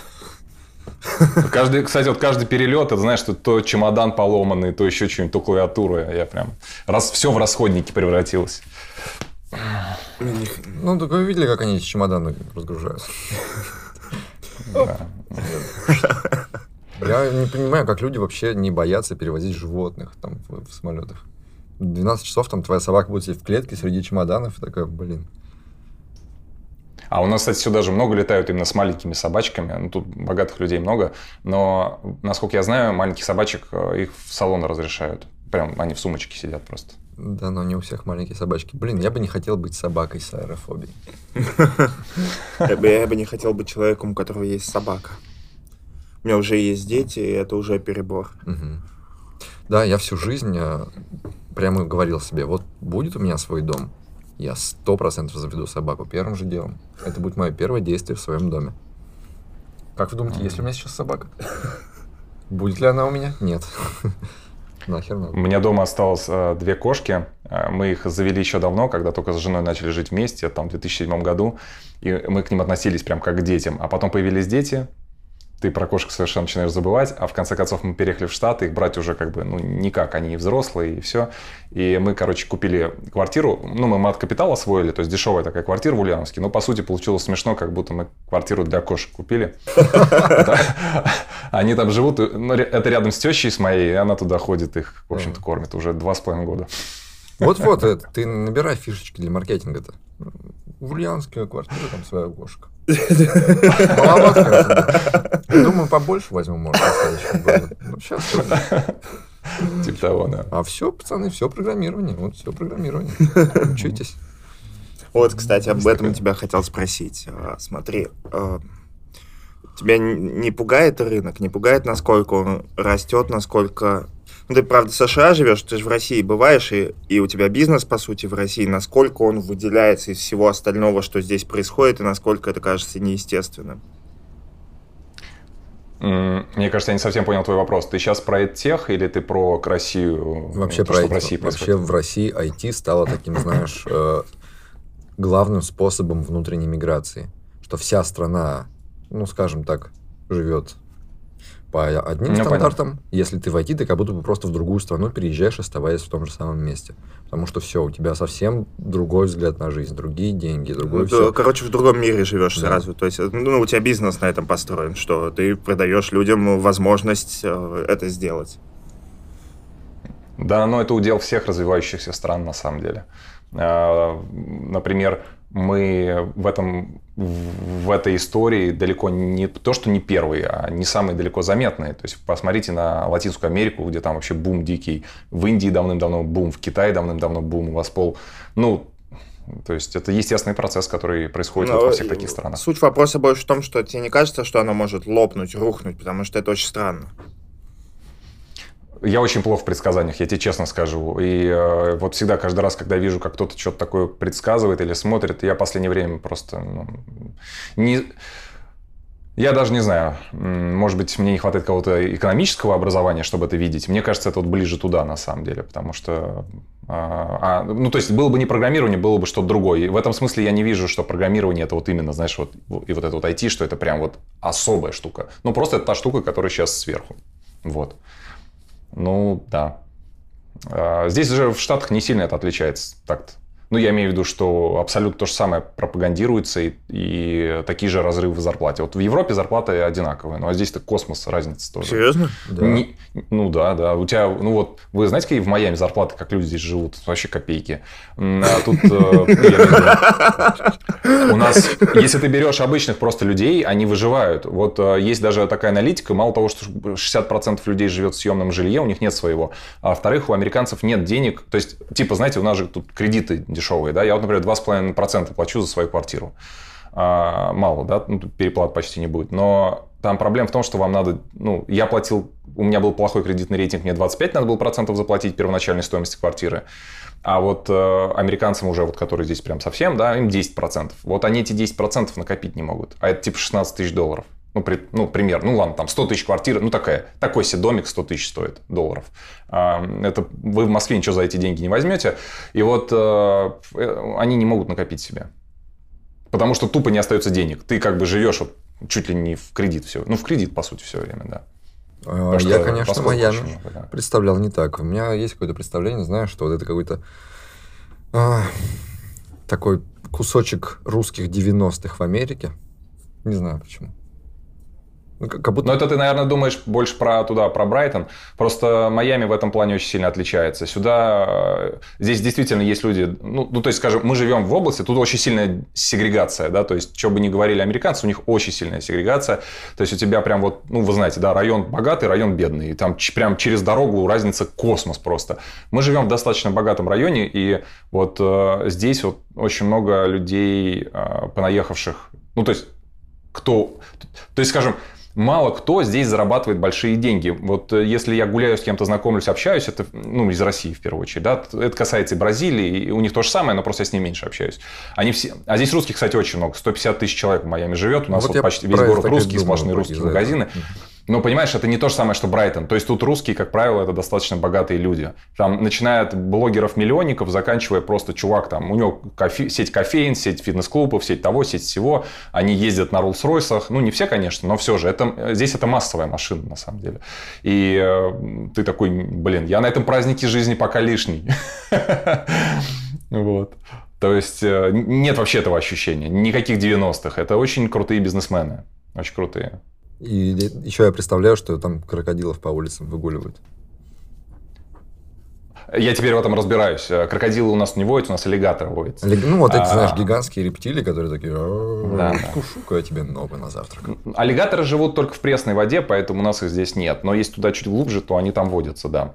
И мы, кстати, недавно, здесь, ну как, полгода назад, когда мы здесь были, мы ездили, у нас тут есть Family Club русский, мы ездили, они периодически куда-то нас вывозят, а, и мы ездили в этот кемп, это, ну, как бы такой, знаете, вот где трейлеры стоят, там, соответственно, речка, все дела. И вот мы ездили с палатками, 100 человек, прикиньте, там, с у меня в Инстаграме есть фотка, где у меня палатка, и рядом это сумка для этого, для перелета.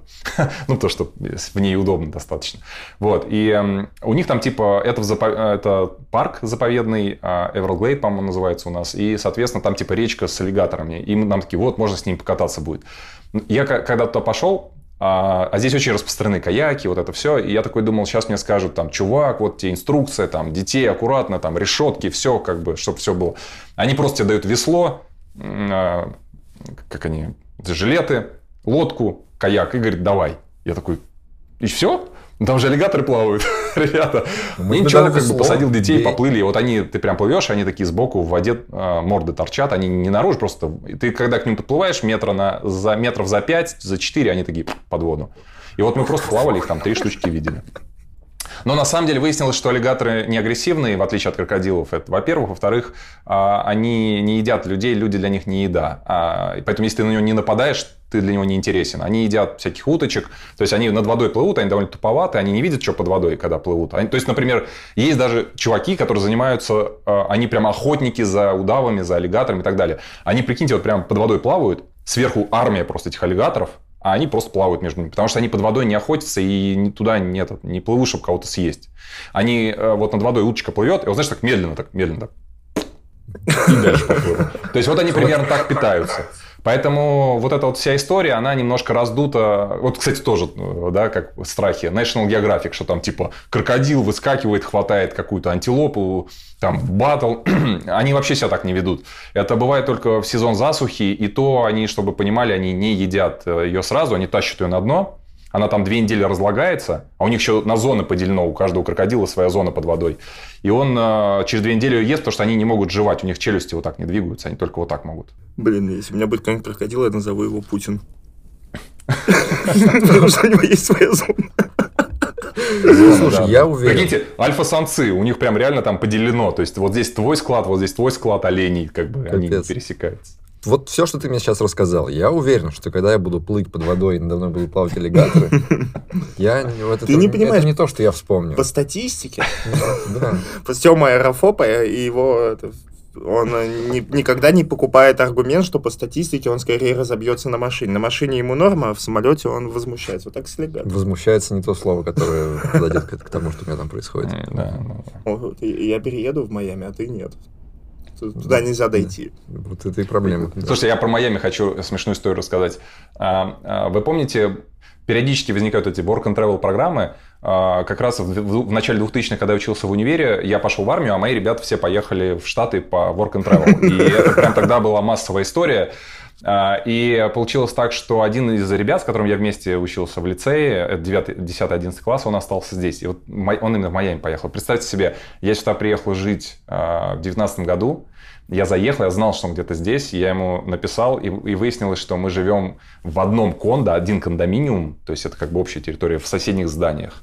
Охренеть. А представляешь, встретились бы просто, даже не написал бы. А, вы бы встретились. Да, да, да. А сейчас я переехал жить в то здание, где он жил. То есть я здесь квартиру купил. И самое смешное, что мы ровно один раз увиделись, после этого год не виделись, и в следующий раз я увидел уже в Ульяновске. Я говорю, как так? Что это за, что это за схема такая? Блин, я бы, Ну. конечно, очень бы странно себя чувствовал, если бы я переехал в Майами, а там бы кругом были одни русские. Потому что я бы, если и переехал в США, то только от русских. Это, не знаю, тоже какая-то чисто наша черта. Вот мы такие ищем места, где нет русских.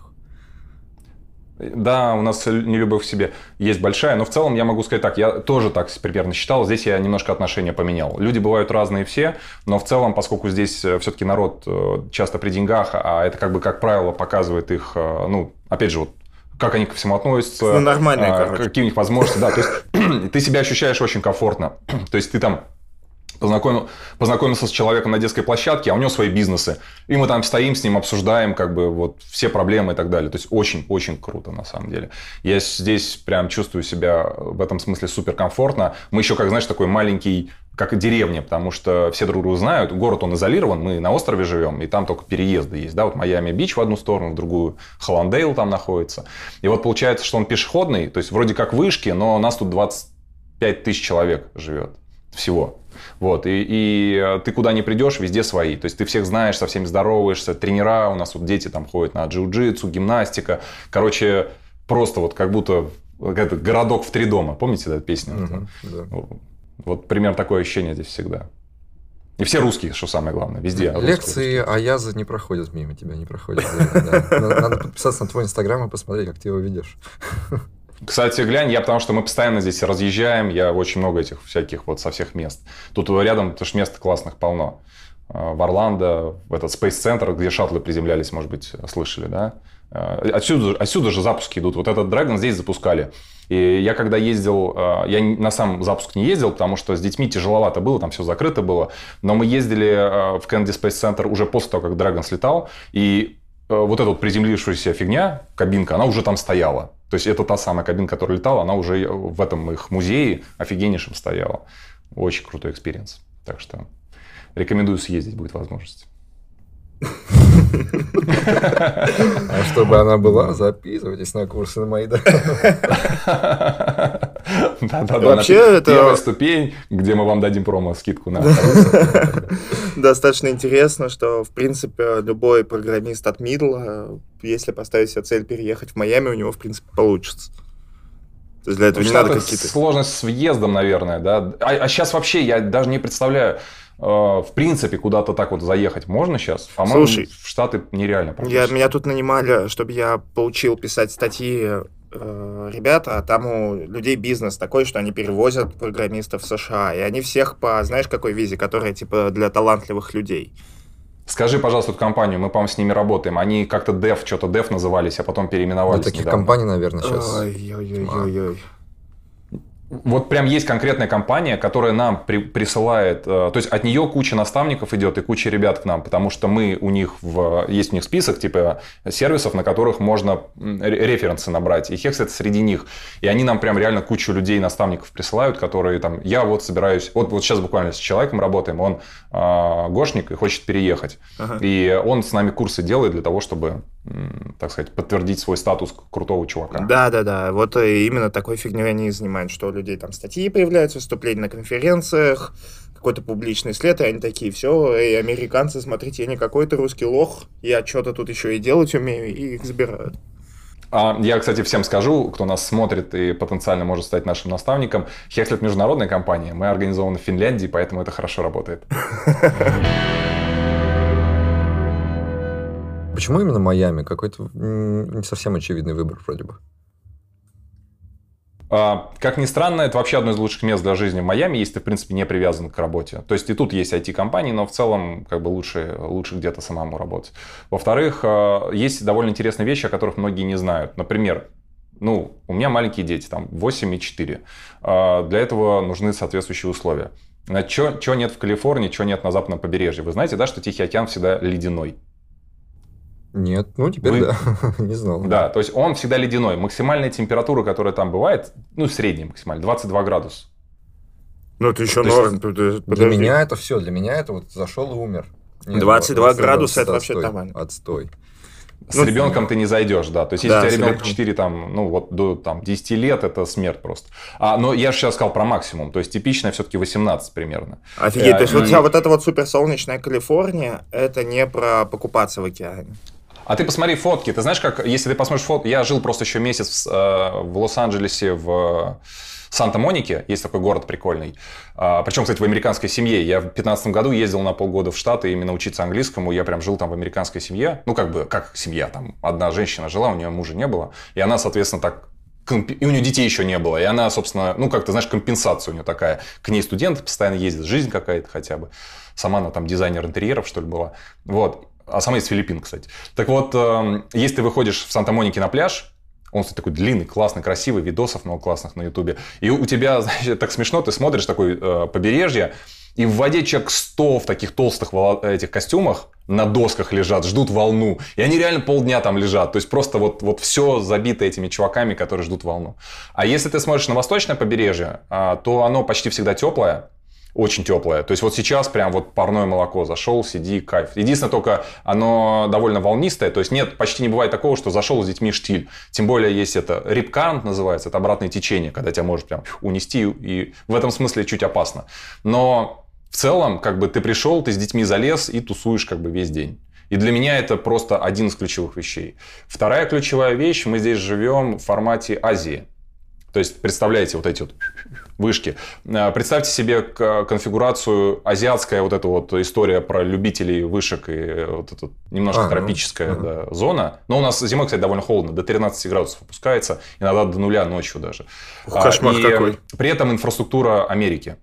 Ну-ну. То есть, э, я имею в виду здесь крутая инфраструктура. И получается, что то, где я живу, если посмотреть, вот у меня фотки, там видно, что это не типичная Америка вообще ни разу. Это не вот эта вот одноэтажная Америка. У меня жена очень классно это охарактеризовала, я теперь всем рассказываю. Она говорит, в Штатах у тебя все время ощущение, как будто ты вот-вот въедешь в город. Но этого не происходит. То есть у тебя все, у тебя все время вот один этаж, один этаж. Максимум даунтаун, и то там, как правило, люди не живут. То есть исключение может быть Сан-Франциско, Бостон, там Чикаго чуть-чуть и э, в первую очередь Нью-Йорк, где Манхэттен действительно место, где можно жить, и там живут, и там машина не нужна. Но вся остальная Америка это не про это. Лос-Анджелес и все остальное это просто вот бесконечная вот равнина, деревня, да. И, но Майами это единственное место в Штатах, где массовые кондоминиумы, где у тебя просто такие вышки, жилые, просто, просто жилые вышки, а вокруг не индустриальная или рабочая зона, а просто люди в костюмах, то есть там типа из квартиры вышел в плавках и просто через весь город пошел на пляж, здесь это абсолютная норма. В Ульяновске, например, себе такое представить невозможно, ну просто даже небезопасно банально для девушек так делать будет, да. А здесь это норма абсолютная. И вот этот вот стиль, то есть получается, что я не, не, не в Америку переехал, я переехал именно вот сюда. То есть я не знаю еще других мест в Штатах, которые бы мне подошли вот по этим показателям. То есть у нас кондоминиум, у нас, например, 4 а, здания, большая территория, и я выкладывал в Инстаграме, у нас там парковка отдельно с гигантской крышей сверху, на которой теннисные корты, баскетбольная площадка. Мы там на велосипедах катаемся, чтобы вы понимали объем этой, этой как бы крыши, на которой мы катаемся. А внизу у меня бассейн, который вмещает 70 человек. И он подогреваемый, круглогодичный. И причем я даже, когда из него выхожу, у меня прямой выход из дома в этот бассейн. Вот.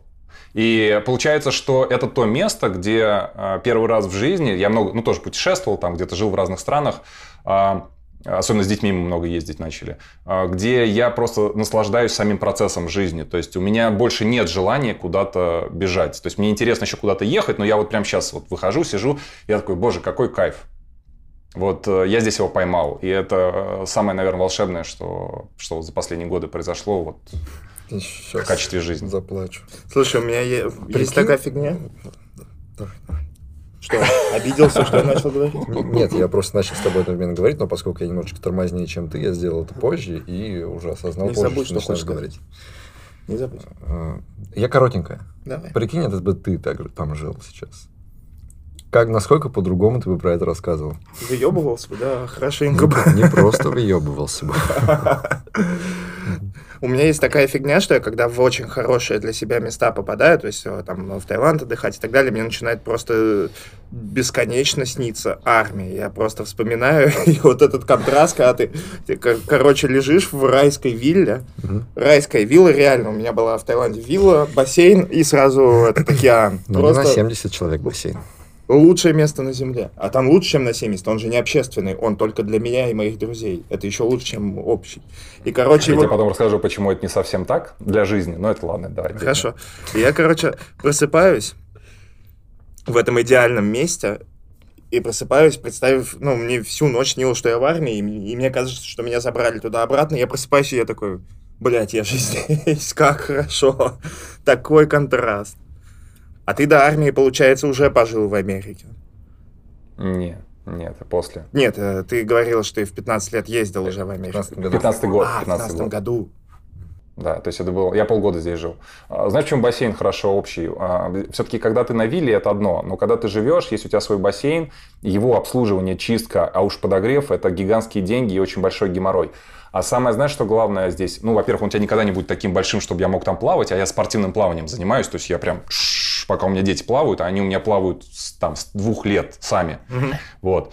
Я просто сюда. А во-вторых, очень важно, для меня это стало шоком, но для нас бассейн это как детская площадка. Вот ты когда с детьми выходишь погулять, а у нас выбор такой. Мы можем пойти на детскую площадку, а можем пойти в бассейн. И бассейн это та же самая детская площадка, потому что ты туда приходишь, там человек 15 детей, и они три часа просто, они бегают, плавают, прыгают, пушки гоняют. А родители, это знаешь так, вот просто представь, я вообще, для меня это просто шок. Вот мы такие, там бассейн, мы плаваем, ребята, там тоже русских очень много, мы с ними в футбол там вместе играем, кто-то у нас работает здесь в администрации, и мы такие, знаешь, такие сидим по это там буль-буль-буль и, и обсуждаем там типа знаешь там дела города там про Трампа что-нибудь и так далее то есть ты, ты думаешь я с своими соседями вот просто вот так вот провожу время это вообще фантастика. И это, приводит, это проявляется на всех уровнях. Вот последние два дня, например, у нас школа 23 числа началась. Здесь раньше начинается.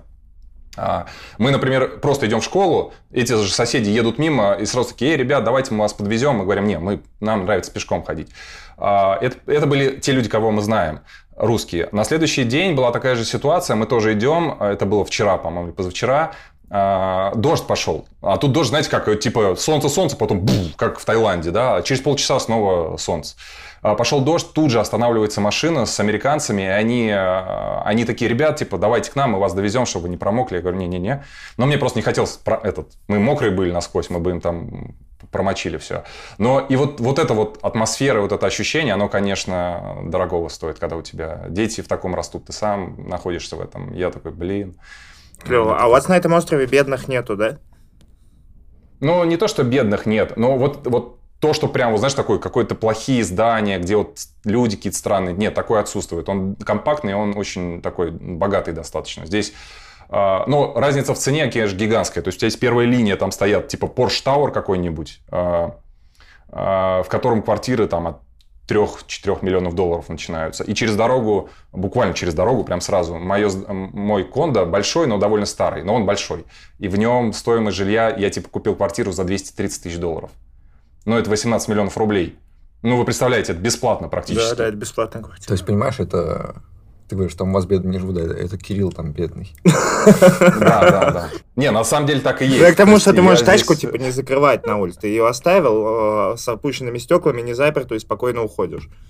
Или нет? Ну, мы еще и в Кондо, не забывай. Кондо это охрана, это как бы камеры везде. Нет, То я есть ты живешь изолированно вообще. А, да. Вообще вот на этом острове. Не, не совсем. Ты, э, значит, и там еще история про Amazon, конечно, э, который из серии ты в нем заказываешь все, да, а тебе просто посылки перед, кладут перед э, дверью. Вот, и поэтому у нас курьеры, как бы нет вообще понятия договариваться с курьером о встрече, там вот это все. И у нас из-за этого, например, очень покупательские привычки изменились у всех здесь. То есть ты прям в любой момент свайпаешь в Амазоне, доставить, доставить, доставить, доставить, доставить, доставить. Э, доставка ничего не стоит, потому что машины все время ездят, и для них как бы плюс-минус один товар ничего не значит. Поэтому любая мелочь через Амазон в любой момент, и мы все время так берем. А, и это как бы показатель. То есть ты идешь по коридору, а у нас, знаете, как у нас такое здание длинное, и там выходы прям вот э, до конца на парковку. Первые четыре этажа, либо до конца до лифта доходишь и вниз. Идти реально долго. И вот ты идешь, и у тебя прям справа, слева вот эти вот посылки амазоновские. Прям бум-бум-бум-бум-бум-бум-бум. И так везде, практически здесь, да. Вот. Обычно я так себя чувствую на технических темах. Когда люди начинают программирование у нас там обсуждать, я такой, ну ладно, я посижу, помолчу, ничего страшного. Потом будет какая-нибудь. Потом мне найду что-нибудь, что вставить. А теперь тебе на богатых темах. А теперь, да, началось тут. Бассейн, а у меня круче бассейн. У меня круче бассейн. У меня тут Амазон доставляет. Да ты слышал же, там жить, ну, купить квартиру дешевле, чем в Москве, блин, ну это капец же. Это удивительно, да, да, это удивительно. Здесь, э, я просто, ну, понятно, что если мы начнем про недостатки говорить, я вам расскажу миллиард просто вещей, которые, вот мы в Россию приехали, блин, у нас столько вещей сделано луше, просто неимоверно, но мы просто сейчас говорим а, не про это, поэтому... Да, да. Птицы яхту засрали опять-таки. Да. Многие вещи в России сильно лучше сделаны. Вообще, кстати, это тоже интересно, когда чем больше путешествуешь, больше смотришь, э, к России лучше гораздо относиться начинаешь. То есть, э, э, например, Москва реально один из лучших городов в мире. Единственное только... И вообще инфраструктура, возможности. Другой вопрос, что, например, по климату, ну, я его просто ну, не могу. Климат у нас это вообще кошмар какой-то. Мы самые невезучие люди на Земле. У нас ужасный климат. У меня почему-то я это начинаю только в момент путешествий чувствовать, что когда ты возвращаешься после какой-нибудь теплой, светлой страны в Москву, московский аэропорт, он прямо встречает тебя такой, ну вот ты попался. Ну, сейчас-то мы тебя опять под сапог и загоним. Ну, такой давящий, серый, и вот эти злые таможенники, которые смотрят полчаса в твой паспорт, а потом такой еще, кто ты по знаку зодиака? И ты такой пытаешься, я забыл свой знак. Ты не поверишь, когда я прилетал в Россию, вот э, это было в марте, меня, мы на Шереметьево, по-моему, приземлялись. Первый раз в жизни такое. Мы, я отдаю паспорт, он говорит, типа, что-то какая-то проверка, и я минут 15-20 сидел просто вот на паспортном контроле, и они что-то там ходили, разговаривали, кого-то звали. Я думаю, что за фигня? Я- что со мной случилось? Что... Ну, в итоге мне его просто отдали, но, в общем, было не очень приятно. То есть, что-то что там где-то обо мне, может, какая-то заметка. Ага, уехал. Но они такие думали, арестовать, не арестовать его, арестовать, не арестовать. Да, да, там ФСБшник с таможенником просто спорили в этот момент. Да давай сейчас увезем. Нет, он еще приедет. Нет, давай какой-то такой человек, знаешь, такой новичок, вот только первый день устроился. Мужики, так и за что арестовывать-то? И на него- и на него такие. Новичок, подожди. Ты поймешь, что все сам. Не было стрёмно вот в эти 15 минут? Ну, да нет, не было стрёмно. А, Я единственное, знаете, это вот как уже... а, Я такие вещи всегда со- скорее связываю с а, деятельностью экономической. То есть могли бы сказать, о, а ты вот налог там не заплатил за этот, и типа висит только в таком виде. Так что, что касается политических любых таких штук, я в этом не участвую никогда. Да, но за экономические-то они тебе будут объяснять про этот налог в СИЗО уже. Как бы, понимаешь, да? Да не, на самом деле это, это прям надо реально...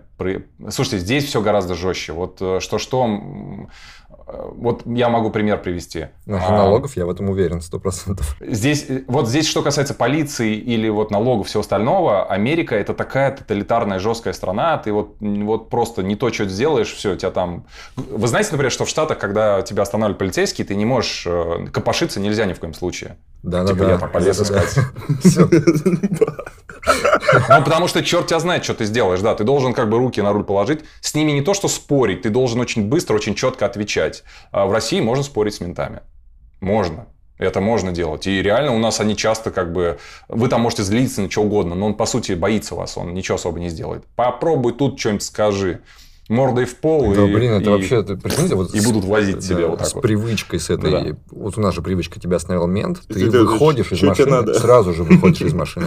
Сразу же выходишь из машины, что-то копаешься, ищешь провода. Прикинь, с такой привычкой в Америку. Тебя остановил мент, ты выходишь, Да-да-да, тебя сразу тебе скажут стоять, руки наверх и так далее. Секунда, а у тебя апостол Павел тебя уже принимает такой, ну, давай ворота там прямо прямо и налево. Ты сам это с собой сделал. Короче, если надо, они очень жесткие. Но если ничего не происходит, вот в нормальной жизни, конечно, они прям такие очень позитивные, приятные. Люди с ними на улицах могут болтать.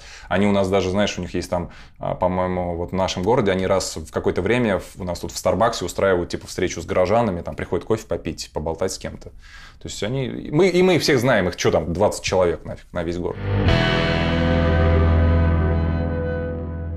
У нас есть для тебя маленький мысленный эксперимент. Э, Представь, что к Так. тебе пришел король людей. Некая такая сущность, которая может много на что повлиять. И сказал тебе, Кирилл, вот сейчас твой бизнес Хекслет, твои курсы станут просто супер популярными. Вырастут, обгонят всех этих всех этих ваших скиллбоксов, гигбрейнсов и всех прочих, вот просто оставят их там вообще пыль глотать. А Яс там вообще будет просто думать, что он нищий, бедный по сравнению с тобой. Но, сам понимаешь, курсы будут так себе. И репутация вся того, что вы прямо крутые и для технарей, забудется, и даже никто не вспомнит, что она когда-то такая была. Согласишься ли ты на это? А, Я не скажу, что я сейчас отвечу сразу. Я могу сказать, что тут можно как бы подумать, эм, знаешь, подумать в каком режиме, подумать, эм, то, что есть кейсы, да, надо посмотреть все варианты. Я сразу, знаешь, что вижу в этом варианте, который предлагается хорошего? А, в том, что если при всем при этом у меня в голове останется все то же самое, что сейчас есть, то если произойдет то, что ты скажешь, я за очень короткий срок, прям за очень короткий срок смогу, как бы, знаешь, как феникс из пепла сделать все это. А, это одна из ключевых мыслей, которую мне а, говорят все. Вот когда ты общаешься с людьми, которые реально бизнес понимают, да, что, чуваки, да, там, ну, у них могло быть не очень и так далее, но они нарастили такую массу денежную, что они потом сделают так качественно, что вы ничего не сможете сделать. Они просто как минимум посмотрят, что у вас и сделают лучше. Поэтому в таком смысле, да, потому что я, а, то есть если при, вот все это сохраняется, то да, я бы сказал, вообще без проблем, потому что мне не страшно начать заново, но с такими ресурсами, и мы бы в течение года просто сделали в тысячу раз лучше, чем то, что сейчас есть на Хекслите, просто за счет того, что мы бы реализовали все, что мы хотим. Ну, а представь такой прям гигантский Хекслит, ты заходишь туда, и ты такой выбираешь, так, а, бухгалтер за три э, недели, э, смотрельщик кино, и вот такие, знаешь, куча просто список всего, чего можно в жизни научиться. Вот все там. И все такое, знаешь, понятно, не что просто вышибан... Вообще не страшно. С ресурсами... А, я сейчас хорошо понимаю, как это сделать нормально. Вот. Ну, то есть, ты, у тебя нет страха потерять репутацию? Таких прямо с, своих? А, не, естественно, это хорошая штука, ее будет жалко и так далее. Но ты же понимаешь, что если мы берем просто масштабы, массу, ну как бы окей, ну помнят сейчас, ну помнят э, хорошо и так далее, а потом что? Ну просто тешить себя. Э, я, знаешь, могу тебе пример привести, эм, вот того, что вот по поводу победителей, да, вот мы берем Олимпиады и так далее, там, кто помнит первые места, вторые, кто каким образом э, первое место получил. Э, ну, помнишь, да, всегда, когда, вот сейчас, например, была Олимпиада, там, о, вот русских засудили. Ну и, э, ну, Всегда это происходит. Ну, каждый про себя примерно что такое говорит. Потом, кто это вспомнит. И тем более, что было на самом деле, никто же не знает. Вот то, что ты говоришь, мы опередили свое время. Угу. Вы не представляете, какое вещей мы сделали первыми. То есть, такого не было ни у кого. А, в 15-16 году Яндекс Практикум на VC, вы можете найти статью, написал, мы первые сделали, ни у кого не было тренажер по питону там, и так далее, и так далее. У нас этот тренажер был в 2013 году. И, и как бы он был лучше, чем тот, который они сделали в 15-м. По возможностям, по всему. И я, кстати, даже когда встречался с ребятами, а, мы знакомы, а, и они проходили, кстати, Хекслет когда-то. Вот Миша Янович, который тянет весь Яндекс практикум, он когда-то был студентом Хекслета. И вот э, и у них э, очень крутые спецы, прям супер крутые. Вот я, соответственно, разговаривал, я говорю, я им как раз рассказывал, говорю, слушайте, ну мы же раньше сделали. Они такие, ну как бы да. Ой-ой-ой. Ну, э, я имею в виду, я не говорю, это неплохо абсолютно. Я просто, а, это один из примеров ярких, но я просто показываю о том, что никому не важно, что ты что-то первый сделал, что что-то. И вот кто сейчас помнит? Я сейчас прихожу куда-то, вот масса говорит, да это какие-то очередные инфобизнесмены, и тут надо каждому доказывать, чтобы хоть кто-то в тебя начал верить. А ты говоришь, блин, ребята, мы придумали публичные собеседования на Ютубе. Не было до нас их. Посмотрите первое наше собеседование, которое было там в 2014-2015 году. А сейчас что? У нас просмотров по 5-6 тысяч на этих э, собеседованиях, а у чуваков каналы по 200-300 тысяч просмотров. Кто вспомнит? Кому это вообще важно? Воспользуясь случаем, глубокий респект, офигенный. Я до друган ходил этим. Да, серьезно? Собеседуемым. А, собеседуемым. Вот. И вот а таких вот штук, их огромная кстати. пачка. А другой наш друган ходил туда собеседовальщиком. Так что... Видишь, да, они все равно да. у вас, вот, а их как бы никто не смотрит, 6 тысяч, ну, полная херня на Ютубе на самом деле, а как бы все равно молва есть, то есть они такие нишевые, понимаешь? А дальше что? что? Что нам с этим нишевым? Просто ходить и чесать свою эту штуку, что тебя там вот чуть-чуть чуваков знает. Ну а цель тогда какая? Блин, мы шли сюда, чтобы массово учить, чтобы дать людям вот это вот все, о чем я говорю. Не, не какой-то там в э, толпе фанатов. В этом смысле я мог оставаться так, таким же, как, например, Илья Климов. Или э, вот э, есть много, да, сейчас одиночек. Звезд, не звезд, там по-разному. Я имею в виду, я мог бы делать свой собственный YouTube, канал прокачивать, еще что-то. У меня была бы своя небольшая вот эта масса людей. Но все-таки есть амбиции определенные, да, и, соответственно, как бы мы, мы, понимаешь, мы не там и не там сейчас. То есть мы застряли между миров. Поэтому э, я сейчас гораздо к этому спокойнее отношусь. Да, это приятно, но у меня, помнишь, вся статья об этом была. Мы все время себя этим чесали себе, что смотрите, как классно люди нас... Как, вот есть такая маленькая, но очень преданная толпа людей, которые говорят, вы лучше и так далее, и так далее, а потом ты выходишь в общий мир и такие, что это за инфобизнесмены? Не знаю, мне кажется, все равно в этом что-то есть. Я есть, думаю, но... Да. Ну, типа, я сижу в чатике на тысячу человек, это там чатик джуниоров. И туда а, приходят постоянно ребята, которые новенькие, хотят учиться. И, и они спрашивают, а куда идти? И всем такие хикслет. Мгм. А, как бы вот самый лучший хикслет, говорят, там а, похуже, но тоже крутой Яндекс Практикум, а вот остальные мы все знаем, какие там перечисляют, такие вот туда ни за что не идти. Ну, как бы, понимаешь, оно работает намного лучше, потому что на самом деле э, маркетинг маркетингом, но такого, чтобы кто-то из индустрии порекомендовал кому-то скиллбокс, представить очень тяжело. Это здорово, на самом деле это важная часть, но чтобы ты понимал, ее даже недостаточно для выживания бизнеса на, на- на нашем масштабе. То есть, если бы масштаб был такой же, как у Яндекса, тогда был бы другой разговор, но у нас не тот масштаб. То есть, смотри, если мы сейчас выключим рекламу, мы сразу, э, я сразу обанкрочусь. Охренеть. Причем не просто обанкрочусь. Э, Вы, вы даже не представляете, насколько там вот эта вот доля, она маленькая. Вот этих вот людей и тех, кто реально платит. Потому что одно дело, да, да. Давайте так, я вам даже ко- кое-что расскажу. Типа, как, э, можно ж- есть такое понятие сегментирования, да, мы знаем пользователей вот такие, такие, такие. Мы очень популярны среди чуваков с высокой мотивацией, которые как бы привыкли копать. Проблема с этими людьми с точки зрения бизнеса в том, что эти люди пойдут скорее скачают на э, торрентах. Мгм. То- или учат- будут учиться бесплатно. То есть они используют Hexlet как некое дополнение, чуть-чуть пошел там, посмотрел канал э, YouTube, ну, в смысле, понимаете, да, о чем я говорю? Типа элементно. Они не строят вокруг него обучение. То есть мы за то, чтобы были разные каналы, но, естественно, нам э, критично важно, чтобы это Hexlet был стержнем, вокруг которого все это строится. Иначе это все бессмысленно. И этого не происходит. Само это не происходит. И не произойдет. Потому что ценники слишком высокие, слишком высокие ставки в игре. Я желаю успехов, конечно, вам вырасти, но мне будет очень грустно, было бы очень грустно читать лет через пять вторую статью на VC, где люди будут в комментариях писать, а этот хекслет. м-м-м». Надеюсь, такого не будет. Ну, все будет хорошо. совесть не позволит такое.